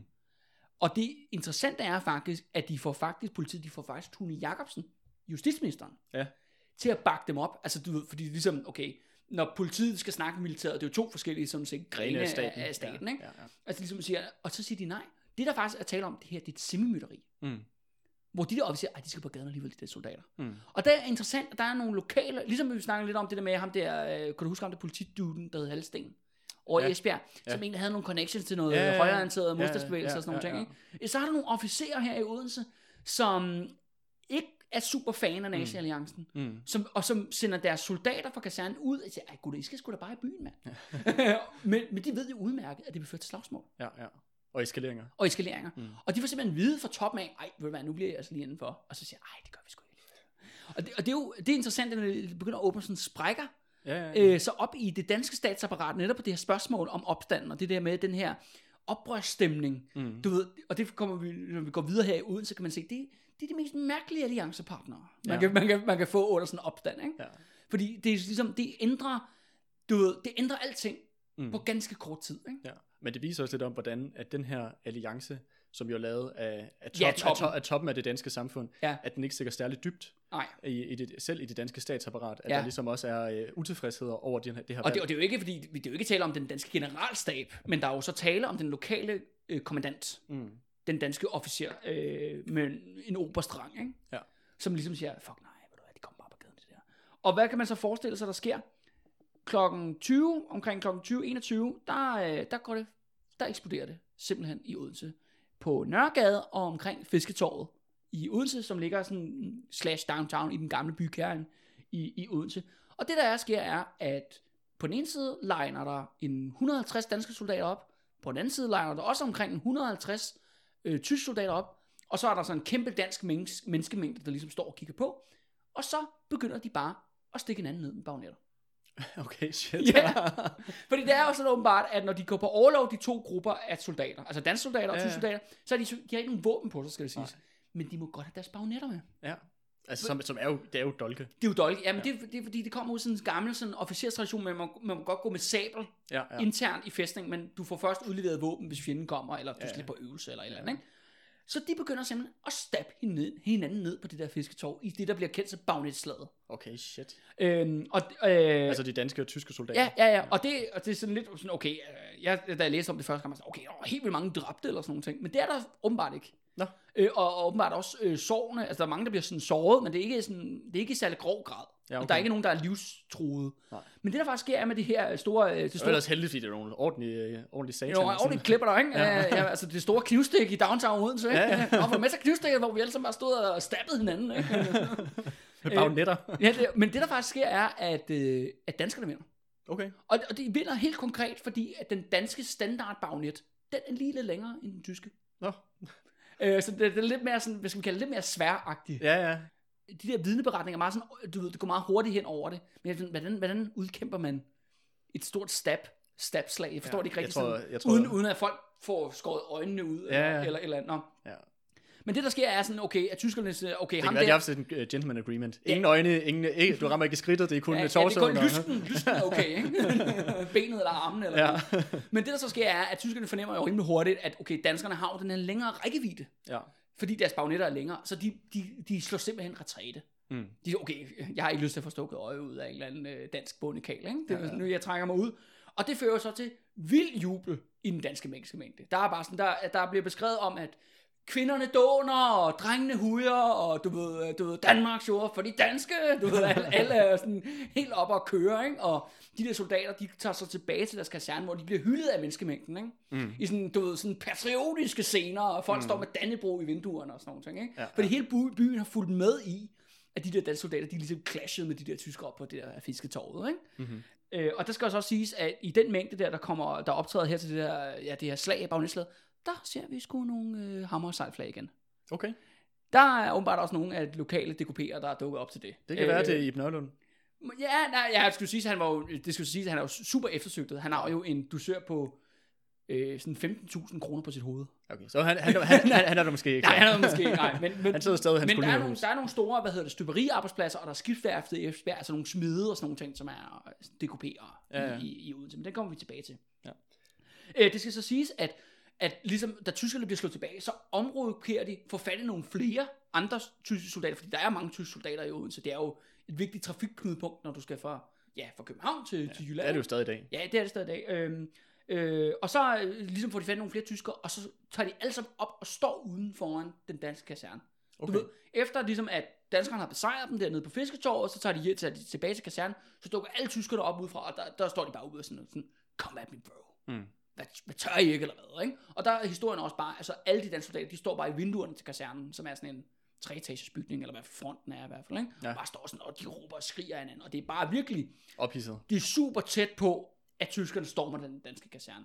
Ja. Og du skal også tænke på, at det er jo her 16. august jo, det er jo også begyndt, at det er jo lige her omkring nu, at de der skud der, de falder i, øh, i Svendborg jo. Mm-hmm. Mellem danske og tyske, altså de deciderede kamphandlinger. Ikke? Ja, ja. Og det er, vi er millimeter fra, at det samme sker på kasernen i Odense. Ja. Men det der så sker er, at der kommer sådan en dansk kaptajn ud af bygningen, og, og taler alle gemytterne ned. Ikke? Ja, okay. Altså han griber simpelthen ind, og så siger, hey, hey, hey, hey, vi har sgu da en na- nazi-alliance. Eller jeg mener, jeg mener vi har en alliance. øh, øh, og, okay, okay, og så ligesom, okay, så trækker tyskerne sig Ja. tilbage. Men er det, det, er det en af de, øh, af de folk, som der før havde, øh, havde ignoreret ja, det er jo øh, det. regeringens øh, Det, krav om, det, at de jo, ikke det, er de, overlov? det har de jo højst sandsynligt været. Ja. Øh, men han, det er sådan en kaptajn, som åbenbart synes, det er fint nok, at danskerne går ned og giver tyskerne bøllebank mm. nede på fisketåret. Men, men, det er ikke, men, men det, det er klart nok, at hvis, hvis de stormer kasernen, jamen så er det jo også det der med, jamen så bliver den danske her jo også nødt til at forsvare sig jo. Ja. Det er jo sådan, trods alt et militært område, en kaserne, ikke? Ja. Og de har våben inde på kasernen. Ja, ja. Altså skydevåben, ikke? Ja, ja. Øh, det kunne ende rigtig, rigtig galt, det der, ikke? Så er det jo ikke lige bare pludselig sådan øh, mere eller mindre i går sådan uskyldige øh, gade, gaderoligheder. Så er Nej. det rent faktisk et Det- det, oprør. Ja, eskalerer det ud af proportion. Ja, ja. Men der er et twist igen. Fordi, så nu er det på tide, at vi introducerer den tyske kommandant i Odense, Andreas. Øh, og han hedder øh, Weiss, tror jeg du udtales. Det er W-E-I-S-S. Weiss. Weiss? Ja, jeg vil Ja. sige Weiss, ikke? Jo. Øh, kan du huske den tyske kommandant fra... Altså hvid, ligesom Weissbier. Ja, ja, ja, Ja. Det, ja, det er sådan, det staves faktisk. Ja. Kan du huske den tyske kommandant i Esbjerg, ham der Stickelberg? Øh, ja. Steichelberg, eller hvad han hedder ham der. Ja, ja. Kan du huske, at han var meget sådan moderat, han gerne ville forhandle og sådan nogle ting Mm. der, ikke? Weiss er overhovedet ikke sådan der. Okay. Han vælger at eskalere. Han vil gerne slås. Ja. Og en af grundene til, at der sker det, det er fordi, at den samme dag, altså mandag den 16. august, du har haft det der slag om aftenen, bagnetslaget om aftenen, øh, så skal det siges, at øh, Weiss, han har været på sådan en inspektionstur i Nyborg. Mm-hmm. Øh, du ved, den anden by på, på Fyn. Ja, så ud mod, ja, ja, for- øst. Ja, der har man også nogle soldater, og han er jo, når man er, han, han er sådan set kommandant for hele Fyn. Okay. Altså, det er ligesom, han, han er er hans militær område. ansvarlig for hele, hele øen. Ja. Hans hovedkvarter ligger i Odense, fordi det er den God største, mening. Ja, det er den største, placeret. ja, største by, ikke? Øh, Så han lige været ude på en ekspeditionstur i Nyborg, øh, kommer tilbage igen og kører ligesom med sin bil igennem centrum. Altså, der er jo en anden adjutant, der kører, og så bliver han kørt ind til hovedkvarteret. Og der er mange mennesker på gaden, for folk der fucking ophidset øh, over øh, det her bagnetslag, der lige er foregået, om, lige omkring det, hvor han vender tilbage. Og så er der simpelthen folk, der løber ud på kørebanen og begynder at spytte på hans bil. Okay. Du ved, og spytter ind igennem ruden og ind på ham. Shit. Så da han kommer tilbage til Odense, der er han super pissed. Det, han lyder som en, folk, en, en, der tager sådan noget rimelig Ja, ja, tungt. ja, ja, lige præcis. Og han er bare ikke glad for, at det ligesom... Det, Og det er det, spyttet i ansigtet. ja, lige spyttet, og hans bil er blevet spyttet på, og alt muligt, bare sådan... der stod der på gaden, ikke? Så han er bare sådan, okay, det her, det vil jeg simpelthen ikke finde mig i, ikke? Danskerne har ingen mening om politik. De eksporterer svin. Når det så bliver tirsdag den 17. august, så er der jo virkelig lagt op til ballade. Og Weiss, han siger sådan set, han samler alle sine officerer, og så siger han bare sådan, alle tyskerne skal på gaden, de skal bare have smadret. Mm.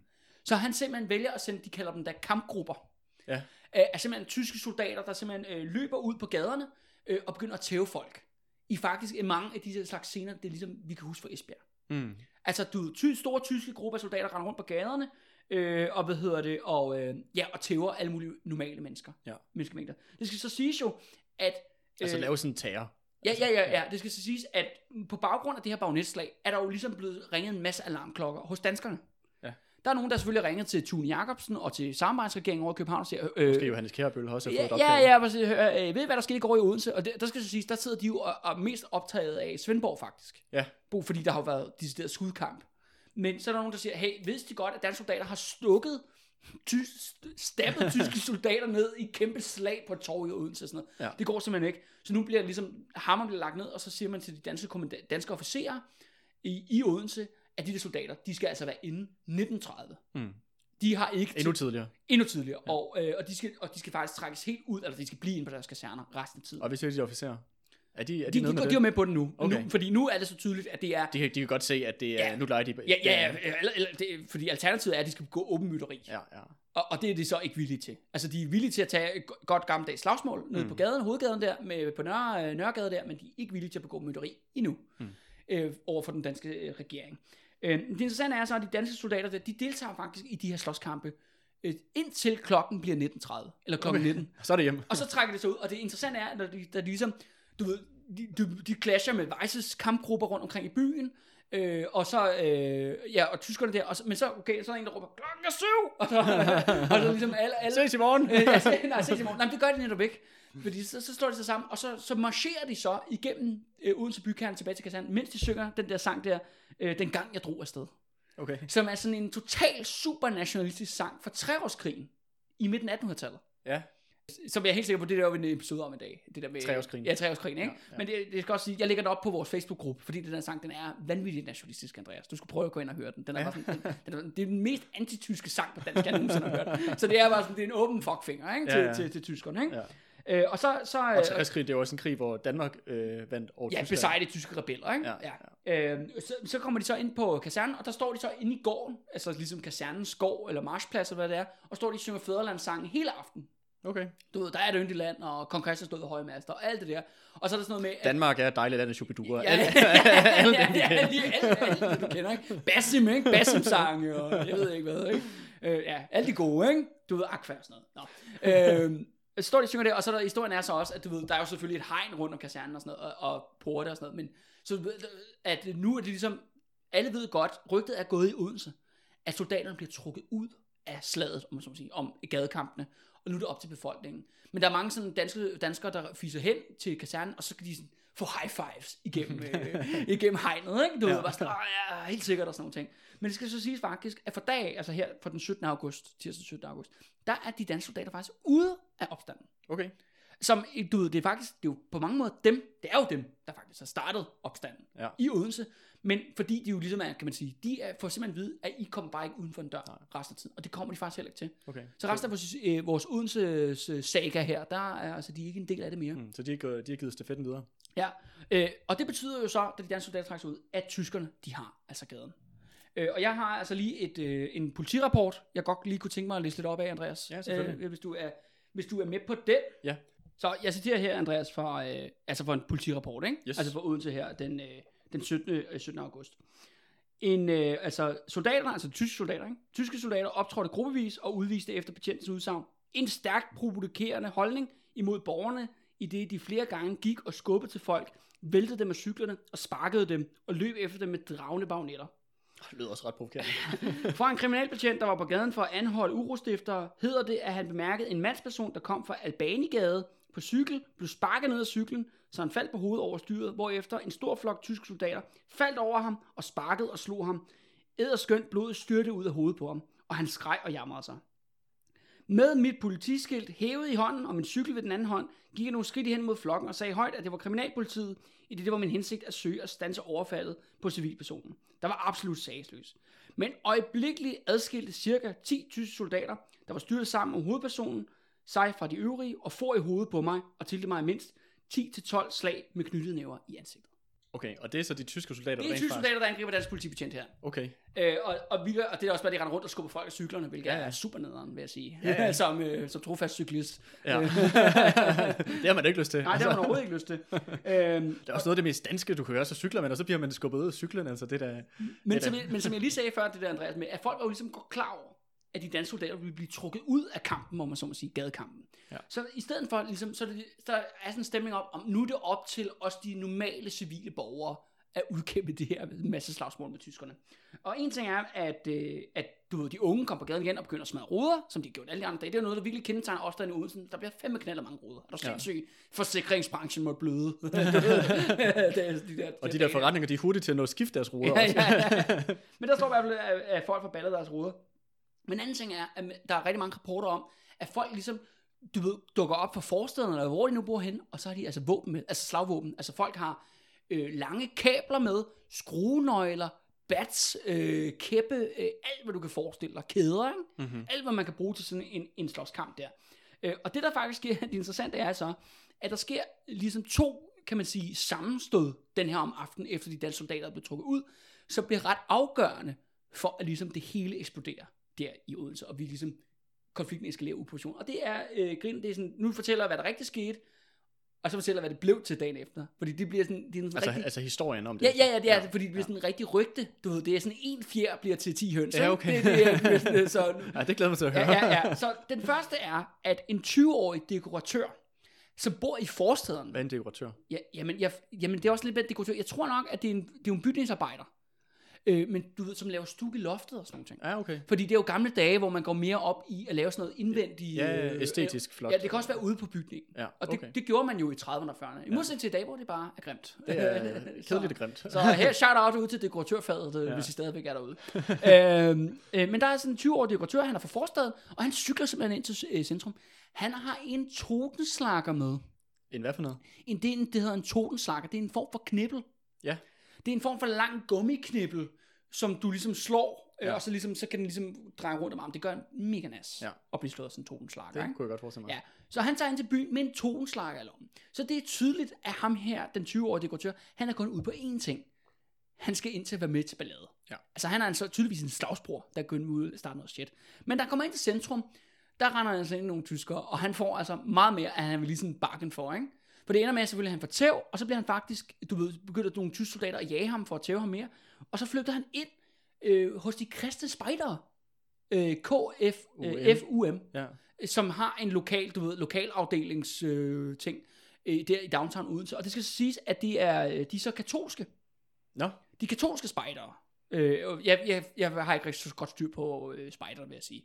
Men det, der står bare de katolske spejdere, så de, øh, de ligger op med noget der i, øh, ja, i centrum af Odense, noget der hedder Klosterbakken, ja. Hvor, hvor jeg formoder, at der også er en katolsk kirke, og så er der de katolske spejderforeninger. ja, ja. Og han løber derind, og han gemmer sig åbenbart inde i et bedekammer Nå, øh, øh, på det der katolske sted. Men der kommer tyskerne simpelthen ind og smadrer ham fuldstændig. Og det fører så til, at han får kranibrud. Ja. Altså virkelig, han får en stor omgang, og, bliver lige, og skal selvfølgelig indlægges på hospitalet. Den historie, kan man sige, er en fyr, der tager ned til centrum for at være med i slagsmål, han får mere, end han vil kunne. Altså, du ved, han får mere, end hvad han bedte om, ikke? ja. Men det bliver til næste dag, at folk begynder at sige, jamen han er ligesom Knud den Hellige. Og Knud den Hellige er ham der kongen fra middelalderen Ja. som blev dræbt i Odense i bundeoprør i 1076. Ligger han ikke også bedraget i domkirken? Jo, i Odense, ja. ja. Hvor han, fordi han søgte ly i kirken, mm. og så Mm. bliver han dræbt af de vrede bønder inde mm. Mm. i kirken. Men folk siger nu, at ham der, det er ligesom Knud den Hellige. Okay. Det er den mest langt ude analogi, jeg nogensinde har hørt. Altså, men, jeg, men jeg tror, man skal være fra Odense, for, at føle det her, virkelig- for, for at føle det her virkelig bliver ophidsende. Men folk bare sådan siger, har du hørt det, de har begået overgreb i kirken? Det er ligesom Knud den Hellige. De må svine, ikke? og bare sådan, okay, og det, apropos nu har vi jo haft en lang serie, Andreas, også to om Valdemar Atterdag og middelalder. Og Det, det- var meget sjovt at se, hvordan en Ja, middelalderhistorie lige pludselig kommer med. det lyder som om, at Knud den Hellige, han fik, hvad han havde fortjent. Altså, Ja, ja. Og det er også det der med ham der. Han har nok også fået lidt, han har fortjent. Han dukker op med en knibbel i lommen til at være med i gadeslagsmål, ikke? Ja. Øhm, altså, det var grinerne, det er ligesom Knud Nelly. Bare sådan, og det er også noget, de skriver i, i trods alt der. Ja, okay. Det var sådan, hvor har I det fra? Ja. Så det vil jeg da også næste gang, at nogen går, øh, noget går mig på, og sådan noget, siger, Kalle, du skal betale din skat, og sådan noget, siger, ja, jamen ved du hvad, jeg er ligesom de jyske oprør under Valdemar, jeg skal fandme ikke betale noget som helst skat. Sådan så er det jo bare legitimt nok jo, at, øh, ligesom, komme med Kom og tag mig. ja, kom og tag mig. Fight me, bro. Ikke? Hvis vi bare altså, kan smide hver gang, hvis der sker noget, skal vi bare smide en middelalderreference ud. Ja, præcis. Pernille ned fra kommunen, så kom og tag de penge, hvis du vil have dem. Ja, det vil sige. Jeg, jeg bygger bare en fæstning, så du får til at storme den, hvis du vil. Ikke? Den anden historie er, at det er en støberiarbejder. Og han er så en voksen mand, skal det siges. Øh, En, en mand i 30'erne. Ikke? Øh, Men han har simpelthen taget en skruenøgle med lommen. Ja. Øh, og kaster sig ind i et, øh, i et slagsmål øh, med nogle tyskere på en af de her gader i downtown Odense. Øh, han bliver så også overmand, og så skal det så faktisk siges, at der er en tysker, der kommer og stikker ham i ryggen med en bagnet. Mhm. Øh, og han bliver så såret, og skal også indlægges dagen efter. Men det bliver til næste dag, at han forsvaret med de bare næver en kvinde i rullestol. Det er historien. Det er historien. Okay. Det er det, historien gør, at han, kommer, han dukker op med en skruenøgle, smadrer folk, der er en, der stikker en kniv i ryggen på ham, og han bliver indlagt til, at han står og sådan, at tyskerne var i gang med at smadre en dame i kørestol. Ja. Og han springer ind, som sådan en helt. Heroisk. Don't do it, lad, lad han være, sådan noget. Bare sådan. Og, så, og, du ved, og så bliver han også sådan en martyr, ikke? Okay. Og det, øh, Der er det, ikke nogen af de her to, der dør, eller hvad? Nej, nej, nej, men de, altså, men de bliver hårdt såret, Ja, ja, man kan sige. Ja, men ja. de dør ikke, øh, og, og de bliver så indlagt. Og ligesom for ligesom er en finale på den her aften, et eller andet sted i de her gadekampe, der er der lige pludselig en eller anden tilfældig øh, Boba-sabotør, som er med i en gruppe der, som åbenbart løber ind i noget slåskamp, hvor efter fyren, han kaster en håndgranat på åben gade mod nogle tyske soldater. Okay. Men der er ingen, der bliver ramt Det er ved, ved, et, øh, ved et, øh, lykketilfælde. Og jeg er bare sådan, what a night! Du Ja, ved, det var sådan, og det var bare sådan, uh, det var bare en dag. Ikke? Øh, Nu er vi ligesom rigtig gået i gang i, i, i Odense der. Ikke? Ja. Og det var den 17. det her, det skete. Det var den 17. Ja. Under tiden kræver det lidt humbug at få folk til at tro på selv de bedste ting.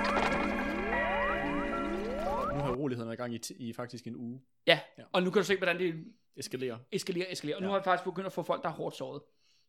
Den 18. august, øh, som er en onsdag, der kommer Iben Nørlund ud med trods alt, og så siger de jo bare det der med, de siger, lad os gøre ligesom Esbjerg. Det er meget sjovt. Det der med, Esbjerg bliver også meget et symbol mm. i augustoprøret, i opstanden. For altså, se, ja, se, se på Esbjerg, han ligesom kommer ud og sige, se på Esbjerg. Men det, der faktisk bliver mest afgørende, det er, at på ham der støberiarbejders arbejdsplads, altså ham, der blev stukket ned der, ikke? på hans arbejdsplads, der hedder øh, H. Rasmussen og Co., der mødes kollegaerne der klokken 7, og så erklærer de strække. Det interessante er, at faktisk, at de går op på kontoret øh, til arbejdsgiveren, altså ejeren, Ja. øh, og siger, at vi skal i stræk, og så siger ham der arbejdsgiveren, det støtter fuldt om om. Nå. I, I får løn, mens I strækker. Okay, det er jo øh, uset. Ja, det er ret uset, øh, og en af de få gange, det overhovedet det sker. Og det, er, det, og det er så det der med, kan man sige, med arbejdsgiverne eller borgerskabet i Odense. De tager en ret anderledes position øh, lige i Odense med opstanden. Ja, de går faktisk med. Ja, og det skal så siges faktisk, at, sådan, traditionelt set er borgerskabet i Odense, de er meget konservativt. De er meget konservative, og det interessante er, at mange af dem, de store arbejdsgiver, især inden for skiftværftet og jernindustrien, som, som støberiarbejdere, støberisektoren der, øh, de var nogle af dem, der var mest på at smadre arbejderklassen i 1940. Mm-hmm. Kan du huske det, jeg snakker om, det der med, at deres arbejdsforhold blev sat 20 år tilbage i tiden, og Ja. Venstre og konservative, de virkelig ville have smadret alle deres rettigheder og sådan nogle ting. Ja, ja. En gruppe, der virkelig støttede op om det, det var arbejdsgiverne i Odense. Nå. Men her, tre år senere, der vender de altså rundt på tallerken. Og støtter nu op om Ja, stræk. altså det skal så ikke siges, det er jo ikke sådan 100%. Nej, nej. Men måske 50% af dem vælger at udbetale lønninger til deres arbejdere, mens de generalstrækker. Okay, det er vildt.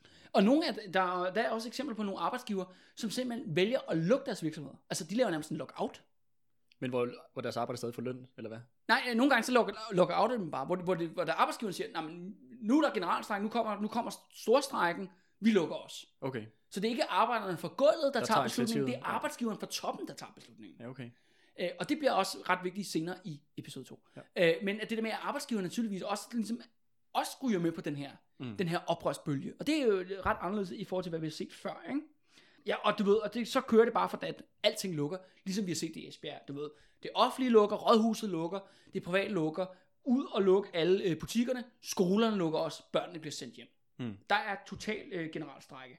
Ligesom der var i Esbjerg, revolutionsstemning, alle mødes inde på de indre gader i Odense, Ja. øh, og snakker sammen, og stemningen koger, og, og man har sådan nogle, okay, tyskerne skal øh, ud af Odense, ikke? De Ja. skal væk. De Det skal samme krav, som, som Ja, der var i de Esbjerg. skal væk fra gaden, ikke? Men vores gode ven, Weiss, altså en tysk kommandant der, Ja. han stikker altså ikke op for bollemæl, bollemæl der. Så han beslutter sig for, okay, det der sker nu er, at vi skal ud og skyde på demonstranter. Så det han gør er, at øh, de har, tyskerne har sådan nogle øh, lastbiler, øh, som man kalder fladvogne. Som er basalt set, det er bare sådan en lastbil, men hvor der bare er sådan en flat lade. Okay. Øh, med, og der kan man så have soldater ovenpå. Og der bliver soldater så sat op på, og så kører de rundt igennem øh, downtown Odense og skyder på alt, hvad der rører sig. Okay, fuck. Så de, de knaller bare løs, så der bliver skudt øh, rigtig, rigtig meget den dag. Og det gør man simpelthen for at sprede mængden, der bliver også kastet med håndgranater. Mod, demonstra- altså mod de der mennesker, der samles på gaden. Og, og det, er det her, for de første begynder øh, at dø? Øh, ja, men, øh, men det interessante er jo selvfølgelig, at folk de svarer igen ved, at de kaster sten og kartofler mod de så når man ikke har lige en sten, så kan man jo altid kaste en kartoffel. Ja, ikke? altså, har du for nogensinde fået en kartoffel kastet på dig? Det er, det er altså nogle hårde Og jeg har også bare sådan, i forhold til, hvor mange dele af Europa, der sulter her i 43, ja. så er det bare meget virkelig i Danmark, der bliver kastet på kartofler. Sådan en bagekartoffel lige i nakken, altså det er... det er jo flødeskomstfonden, det her. Øh, men der er rigtig mange skud, og det skal også siges, at der er i hvert fald 12 mennesker, der bliver indlagt på hospitalet Ja, okay. med skud og granatsår. Men, men faktisk mikroryggeløseligt øh, nok, så er der kun en, der bliver dræbt. Hmm. Men det er så også interessant i forhold til, hvad der sker videre i vores serie her. Det er jo også vores første ja, drabsoffer, eller hvad skal vi kalde det. Esbjerg, det var jo også lidt happy-go-lucky stemning, ikke? Svendborg lidt mere hardcore, og nu i Odense begynder folk faktisk at dø Mm. øh, under opstand. Men det der, ham, der bliver dræbt, det er en 31, eller undskyld, 51-årig elektriker. Ja. Øh, og det der sker er, at øh, han, øh, der er nogle tyskere, der går ned ad gaden, ligesom sin skyttekæde, og står og skyder på folk. Øh, og der er der en tysker med en maskinpistol, og ham der elektrikeren, han hopper simpelthen ind på ham, og prøver så at tage den der maskinpistol fra ham. Okay. Hvor altså, så tyskeren så vender det der våben om, og så skyder plukker ham ned. Ikke? Ja. Øh, og han dør så. Og det får faktisk øh, det endnu mere til at eskalere. Nu er det sådan her, at... Øh, Nu har de også fået den rigtig martyr, kan man sige. Ja, ja, nu er ja han, er, han er så død ham her. Og øh, øh, man kan så se, at ligesom, det der måden, at, kan man sige, me, menneskemængden, den eskalerer på, den er ved, at den direkte angriber øh, værnemager, øh, hvad hedder det, øh, butikker og sådan steder, ikke? Øh, der, er for, øh, der er for eksempel 59 øh, forretninger, som bliver totalt smadret. Ja. Folk bryder ind, smadrer hele inventaret derinde. Der er for eksempel et eksempel på, at de er... Det er mange 59. Ja, det er mange steder. Ja. Ja. 59, men politiet rapporterer 59 totalskader i virksomheder, ja. Ja. øh, som, øh, som tjener tyskerne på den ene eller anden måde. Et eksempel er, det er en af dem er et vaskeri, for eksempel. Mm-hmm. Et vaskeri, som vasker tyske uniformer. Ja. Og der stormer mængden det der vaskeri der, og hiver alle de tyske uniformer ud på gaden, og øh, river dem i i smadret og brænder dem af. Okay. Sætter simpelthen i, i, i gaden. Det andet er så også, at øh, der er så øh, seks eksempler på kvinder, der bliver klippet. Okay. Også i, som vi talte om tidligere i forhold i relation ja. Til tyskerpigerne. Og det bliver jo så kaldt, det bruger de så ordet, trods alt bruger ordet, den store skørtejagt i Odense. Skø, nej, undskyld, skøgejagt. Den store skøgejagt. Den store skøgejagt. Okay. Så det er den form for retorik, der ligesom, ja. Der, der kører her, ikke? Ja. Det er også noget, øh, det er også, så man også, øh, hvad kan man sige, givet tydeligt udtryk for, hvor fjendtligt indstillet man er over for de her. Men der er, lige, der er lige en twist til interessant med, fordi at det viser sig efterfølgende, fordi politiet laver noget efterforskning på det bagefter, at den, der er ligesom, den, de der seks klipninger, der foregår den her dag, det er alle sammen startet en mand, der render rundt, en voksen mand, der render rundt med, med altså, som kommer ind i byen med saks i lommen. Okay. Han kommer forberedt. Det interessante er, at han er medlem af DKP. Og det andet er, element er, at han ligesom tiltrækker en stor gruppe af sådan nogle af de der unge der, urogruppen der, ja, som ja. vi taler om, som ligesom, de går med ham, og så går han, og han har en liste i lommen over tyskerpiger. Okay. Så han simpelthen tager, han ved, hvem det er, Mm. og så går de ned og bliver klippet og sådan nogle ting. Mm. Men det er også igen det her Og han er ikke, det skal sige, han er ikke højtstående medlem af DKP, altså overhovedet, men han er sådan, han har i hvert fald været tidligere medlem før krigen. Ja, ja. Men det er også igen det her med, hvordan at, at det, der er et element i det, hvor, at, hvor der, hvad kan man sige, det er de navneløse masser, som der ligesom øh, kører den her kampagne mod de her tyske piger, Ja. men hvor det virker også til, som, du, som vi også har været inde på tidligere, at det er også noget, som der er blevet også ligesom indført i bevægelsen, ud Ja. fra af, af de her øh, af Og, modstandsbevægelsen. og det kan vi så sige, jamen, hvor- langt går den her beslutning om klipperi her? mm, det virker meget op. organiseret. Det virker meget organiseret. Og alt muligt. Men det, men det er bare værd at bemærke, fordi politiet ligesom noterer sig, okay, det er faktisk en person, der stod bag, altså i hvert fald seks tilfælde, mm, den der dag. Og det er jo også mange, det er ret mange klipninger, vil jeg sige. Seks Ja, ja, kvinder, det er jo alligevel seks kvinder, personer, der tales om her. Ja, ja. Men der er jo bare nogen, der bevidst arbejder på det. Det er jo også noget, der sker i sådan, ja, ja kaos og slåskamp og tyske skyderier. Ja. Øh, som det jo egentlig er det her den, den 18. Ikke? 18. august. Øh, men selvfølgelig kan man sige, i sådan en situation, der er det jo, tyskerne render rundt og skyder på folk, øh, og det danske politi bliver selvfølgelig sat massivt ind. Øh, og, de, og de kæmper faktisk også skadekamp med alle de her folk, der er på gaden. Hvem er det, de øh, hovedsageligt kæmper mod? De kæmper primært mod andre danskere. Ja. Øh, og det skal også sige, at politiet her er super hadet. Faktisk kan man sige, det der billede, jeg har brugt ind på vores Facebook-gruppe, det der, hvor de vælter den der bil, Ja. det sker den her dag. Ja, okay. Det er den 18. Men det er nok det mest kendte billede fra augustoprøret. Det bliver taget her i Odense den 18. august, hvor et salatfad bliver væltet af en menneskemængde, kan man se på et billede, og så kommer politiet løbende over for den anden side. Og det er ja. meget sådan et ikonisk billede, og det er taget den her dag. Ja. Øh, ja, under augustoprøret. Men det, det lyder nemlig som sådan en helt øh, borgerkrigslignende tilstand, hvor du har den her kæmpe menneskemængde, der er ude, kæmpe mod politiet. Ja, og der er generalstræk, Og så ikke? generalstræk, og så har du også lige øh, øh, de tyske soldater, der så skyder på alle. Ja, ja. Altså, og, og så, ja, øh, DKP-folk, der øh, render rundt og laver sådan en øh, terrorkampagne mod, øh, mod øh, danske piger også, der har været sammen med tyskere. Ja, ja, Det ja. virker jo sådan helt... Øh, Ja, ja, det er Odense, ja, det eksploderer i Odense, må man Ja, sige. ja. Ikke? Men når vi så når til øh, torsdag den 19. august, der øh, er der selvfølgelig nogle højstående socialdemokrater i byen, som virkelig siger, okay, nu shit hits the fan, noget skal ske. Det skal siges, at Odense har en socialdemokratisk borgmester, han hedder Wilhelm øh, Werner, øh, og så er der ligesom den anden prominente socialdemokrat i byen, det er ham, der er redaktør på den lokale Socialdemokraten, han hedder Rasmus Hansen.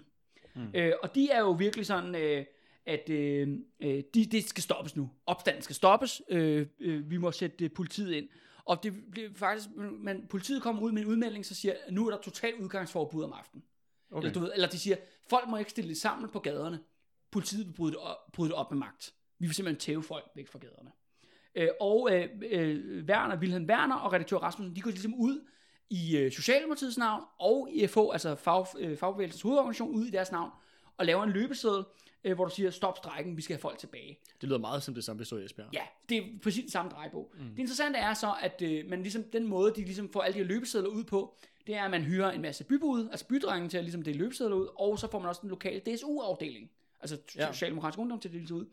Øh, Men da de her mennesker, altså unge, og det er jo relativt unge mennesker, begge to, DSU og ja. bybudene, kommer ud øh, og deler løbesedler ud, så får de altså tæsk. Mm.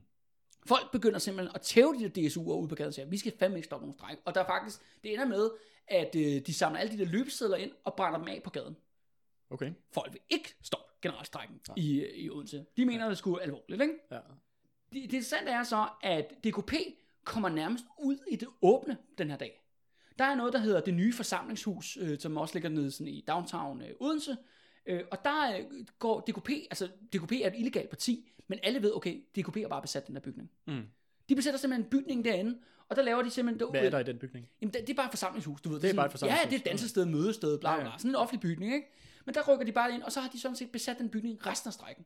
Okay. Det bliver simpelthen, u- altså det skal siges, Iben Nørlund er ikke derinde, han er, gemmer sig i en Ja, ja, ja. villa et eller andet sted, men det er ham, der styrer alle begivenhederne, der foregår inde i det nye forsamlingshus Okay. i Odense.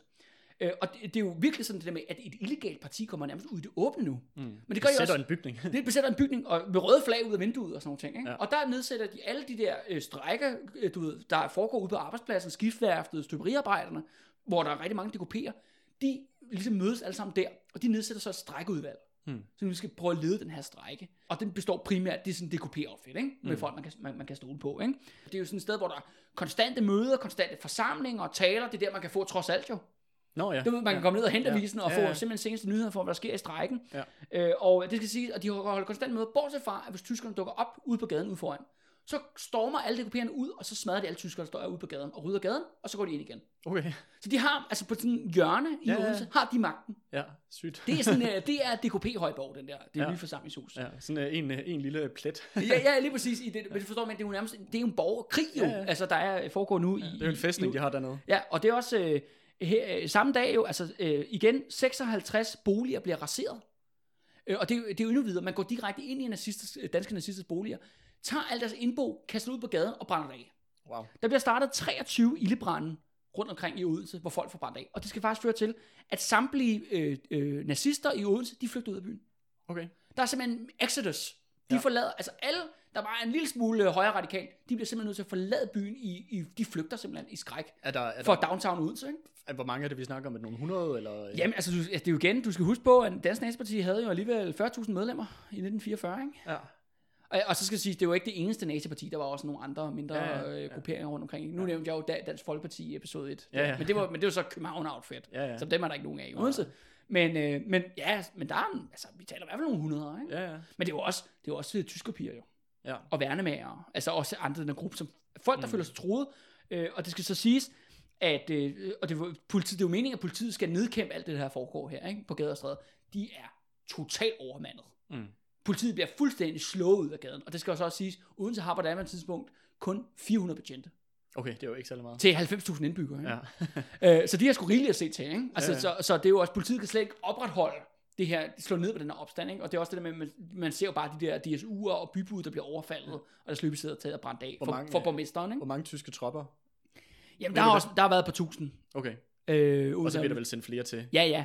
Og jeg tror, at det primært er, har været faktisk logistiktropper. Nu snakker vi meget om Esbjerg, det var marinesoldater på grund af flåden og sådan mm. nogle ting. Men, men jo, altså, der kan man sige, der er jo også et stort skibsværft i Odense, som øh, blandt andet øh, bygger øh, skib til tyskerne. Okay. Øh, ja. ja, de flygter ud af byen. Politiet er håbløst øh, i undertal. Øh, og der er forskellige historier om folk, der bliver skudt ned på gaden. Altså med tyskerne, der kommer ud på gaden og skyder på folk. Og der er nogle ret alvorlige. Der er blandt andet en, en lagerarbejder. Han bliver skudt af en frikorpsmand. Altså ja. en dansk nazist i, ja. I tysk uniform. Øh, der er også en matros, der bliver skudt af en tysk marinevægter. Og en marinevægter er en form for øh, militærpolitivagt. Hmm. Til blandt andet sky- beskytte de der skibe, jeg snakker om. Ja. Men så er der ligesom hovedhistorien, og det er den mest voldsomme historie, der kommer den her dag. Og den her historie, den får, den når hele vejen op til Adolf Hitler. Okay. Det der sker er, at der er en løjtnant, en tysk løjtnant i, i den regulære tyske her, han hedder øh, Weissler. Mhm.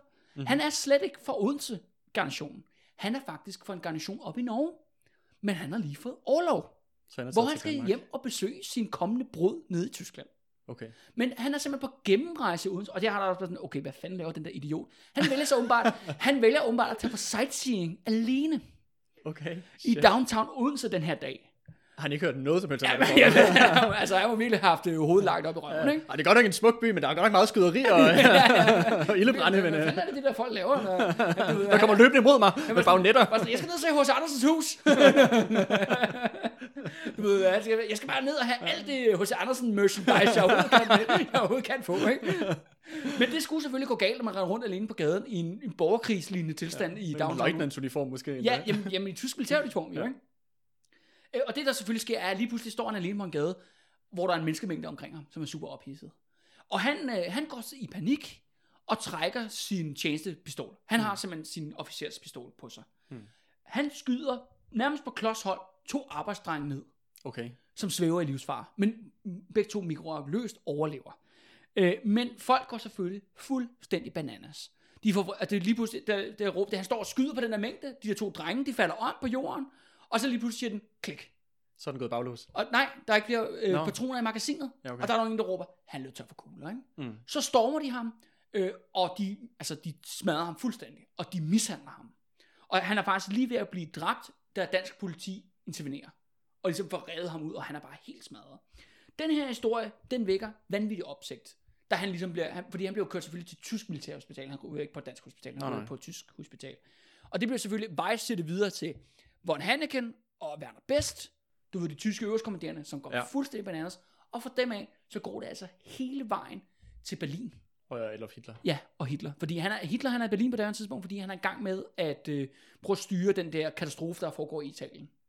Du Ja, med- med de- invasionen ja, invasionen der, ja, ikke? ja. Så han er der, og øh, vi øh, får ikke rigtig vide, øh, hvad, hvordan Hitler reagerer lige i den her situation, men jeg for- kan forestille mig, at han laver en af sine klassiske raserianfald. Mm-hmm. Men det skal så også siges, at det er så første gang faktisk, at opstanden kommer helt op på det øverste niveau i Tyskland. Mm. Og det er også ret afgørende, fordi Esbjerg og Svendborg, som vi talte om tidligere, det kommer ligesom, du ved, det er jo noget, tyskerne går vildt meget op i i Danmark, men du ved, længere op i systemet. Ja. Den her historie med ham her, Weissler, der bliver overfaldet på gaden der i Odense, det når altså hele vejen op i førerhovedkvarteret.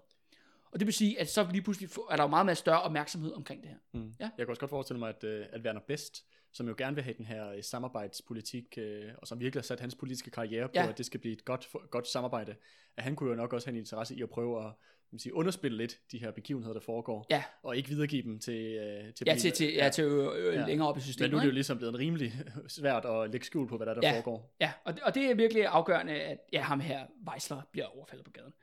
Og, og det får faktisk, at det her, det sker ret tidligt på dagen, skal det sige, at ham her, fyren her, løjtnanten, han bliver overfaldet. Øh, så bedst, han øh, trækker et S op af ærmet. Mm-hmm. Øh, og, det, og det skal så sige, at det er faktisk, hvor vi taler om i Svendborg, der var det von Hanneken, der stod for den hårde politik. I Odense er det altså Werner Best, fordi der, er ligesom, der er også en grænse for, hvad man kan tillade sig. Så Werner Best, han indsætter simpelthen en SS-bataljon i Odense. Okay. Det er en SS-bataljon, der er dukfrist for Østfronten. Så de er oppe at køre? Ja, de har været i en sovjetisk by, der hedder øh, Cholm, tror jeg nok, det udtales et sted i Hvide Rusland, hvor de har øh, dræbt rigtig mange mennesker. Mhm. Øh, og de bliver faktisk øh, sendt, de, de er faktisk det meningen af grund til, at de er i Danmark, øh, fordi Werner Best, han vil gerne styrke sin politistyrke, han vil godt have et, et S i ærmet, om man så må sige. Ja. Øh, og så er de også brug for ferie, fordi de har simpelthen dræbt så mange mennesker, så de er, sådan, de er lidt tiks, ikke? Så de er til, til flødeskovsfronten. Så de bliver simpelthen sat dukfrisk ind i Odense. Ja. Og de politi, og de, men de får så at vide, I skal ikke dræbe nogen her. Men ellers er der frit spil. Okay. Så de her SS-folk, de render bare rundt, og de tæver alle i smadre, de kan se på gaden. Kvinder og børn, they don't care. Det mest interessante er, at de anholder så 12 folk, fordi de, er de er jo sådan, de er ikke sådan, de er jo ikke militærdelen af SS, de er ikke Waffen SS, de er ligesom en politidel Ja. af SS. De anholder 12 folk, øh, men seks af dem bliver hævet ud, og så bliver de pisket offentligt Okay, på shit. gaden i, Det i, fandme øh, også, i øh, Odense. Det er fandme også old Det er lige en snært af Østfront, Ja. i, øh, lige smidt ind i Danmark. Ja. Ja. For ligesom, og det er jo Berner Best, der ligesom sender en besked om, okay, hør her, er det sådan, I vil spille? Mm. Du ved, øh, og det er jo det der med, i, volds, i, i en voldspiral mod nazister, ja, De vinder. det vinder nazisterne altid, fordi de absolut ingen grænser har, ikke? Men er det, er det noget, der skete på Østfronten, det her med piskning af folk? og Ja, ja, ja, ja, ja. Jamen, jamen, det praktiserede de ud, altså med, altså med jøder og med russere og hvidrussere og polakker og sådan noget. Det var helt normalt, at man piskede folk offentligt for øh, forskellige forseelser på Østfronten. Okay. Og de, og de tog bare sådan, Nå ja, Odense, Sovjetunionen, I don't really see the difference. Så de gik bare ind og, og, og tævede løs. Og det er jo virkelig, altså, det er jo også noget, der får folk endnu mere op at køre. Ja. At folk bliver fucking pisket offentligt, ikke? Ja. Og, og det har man jo ikke set før, skal jeg sige, i en dansk kontekst. Mm. Man har jo ikke set den her, altså, der var rimelig mange hårde gadekampe, men du ved, det er også det med, at der skal to til slagsmål. Nu taler vi om folk, der indfører sådan middelaldertortur. Ja, ja. Jeg skulle lige sige, Øh, det, på gadeplan, det, det, er jo, det er jo sådan noget som Nede straf. foran H.C. Andersens hus, Andreas. Nej, fordi jeg tænker sådan noget pisning, det er jo sådan noget, der ja, tilbage til middelalderen med... Ja, ja. Så kommer godsejeren ud og pisker bønderne, fordi de har... Øh, ja, du ved, har ikke pløjet hans mark godt nok. Ja, ja, ja, ja, ja, lige præcis. hvad- what do I Det, know? skal- det skal også sige, at dansk politi, de, altså de vælger også, fordi politiet har været, var jo super overmandet, øh, du ved, i undertal dagen før, så de får faktisk masser af forstærkninger ind fra den danske provins, især fra Sønderjylland faktisk får de masser af politifolk ind, øh, så de faktisk, så styrken stiger fra 400 mand til 700 mand. Okay. Øh, og de bliver altså også kastet ind i de her gadekampe mm. øh, mod den lokale Så du har befolkning. de tyske soldater, du har Ja. SS, du har det danske politi mod det her, den her opstand, som Ja. der foregår. Ja. Som er civile. Ja. Ja. og det er generalstræk, borgerkrig i centrum, SS er nu lige pludselig blevet en spiller i det her. Går pisker folk på Øh, gaden. på, pisker folk på gaden. Og det er jo klart nok, at øh, også især fordi den her Weisler-historie med ham her løjtnant, den når hele vejen op. Og det vil sige, at alting i København bliver også sat i beredskab. Så samarbejdsregeringen, de mødes, og de er der simpelthen alle sammen. Mm. Skavenius er der, Lars Hansen er der, Tune Jacobsen er der, Gunnar Larsen, det dumme svin, er der, og øh, du ved, Kofod, og, øh, og de snakker selvfølgelig, okay, og de siger bare, Skavenius har lige haft et møde med Werner Best, og Werner Best, han er altså super pest. Og det får også at vide, okay, den her historie er ligget til Hitler. Mm. Det er ikke godt det her. Ja. Ja. Der skal ske noget, øh, der skal sættes ind, og, og hvem ligesom, hvordan løser vi den her krise? Og der træder så selvfølgelig Johannes Kærbøl på Mm. banen. Vores gode arbejdsminister, socialdemokrat, og ham som, ja, det er jo også mere, altså det er jo det der med, på vores serie her, De Røde Fjer, Andreas, ikke? du ved, vi har jo ligesom, vi har jo vores øh, skurkegalleri, ikke? Du ved, Ja. eller, øh, du ved, vi har Estrup, og vi har Jonas Collin og sådan noget, og jeg er bare sådan, okay, jeg er sådan, jeg er der til, Johannes Kærbøl, han er med i kanonen nu. altså, han, han, han er med, han er lige så hård som de andre, ikke? Ja, men han er også en kæmpe nar. Ja, jeg kæmper dig. Og, og det er virkelig, det, altså, jo, jo mere vi kommer ind i det her med Augustoprøret, jo mere det bliver sådan, det er bare sådan, det er Johannes kamp mod hele den danske befolkning. Ja. Det bliver det der mere og mere, det, det der ligesom er kommer til at ske det her, ikke? Du ja. ved, det er bare sådan, der, der, der er Augustoprøret, og så er der Johannes, der prøver, der prøver at ødelægge det. One man army, ikke? Fordi det er virkelig ham, der tager tiden. Ja. Og de andre sådan, okay, der skal ske noget drastisk og sådan nogle ting. Og så siger, jamen, øh, Johannes Kærbøl, øh, han siger, jamen, vi bliver nødt til selvfølgelig at sætte noget, øh, vi sender en betroet mand til Odense, så vi get nogle boots on the ground, øh, og ligesom sørge for, at det bliver slået ned. Og til dertil, der vælger han sammen med Laura Hansen, ham der er tidligere formand i FH jo, og som er socialminister, så vælger de så en fyr, der hedder Ejner Nielsen. Ja. Øh, og Ejner Nielsen, han er sådan set næstformand i FH. Okay. Øh, så han er jo ikke et hvem, her hvem som helst. Ikke? Han er rimelig, han er jo ja, næsthøjst placeret i, i de fagbevægelsesbyråkratiet. Øh, ikke? Mm. Øh, ligesom til, at han skal mobilisere øh, fagbevægelsen og Socialdemokratiet i at nedkæmpe den her opstand og stoppe den her borgerkrig, der er i gang med at foregå i Odense. Eller borgerkrig, borgerkrig, det var sådan konflikt mellem tyskere og danskere, ikke? Og mellem besættelsesmagt. Ja, og den danske stat vil læse også Ja, jo. ja, ja, lige præcis. Øh, så han bliver simpelthen udpeget, og, øh, og Johannes Gabrielsen, du ved, he's my guy. Jeg, tog, Mm. jeg stoler på ham. Så han bliver øh, sporenstrejs sendt til, øh, fra København til Odense.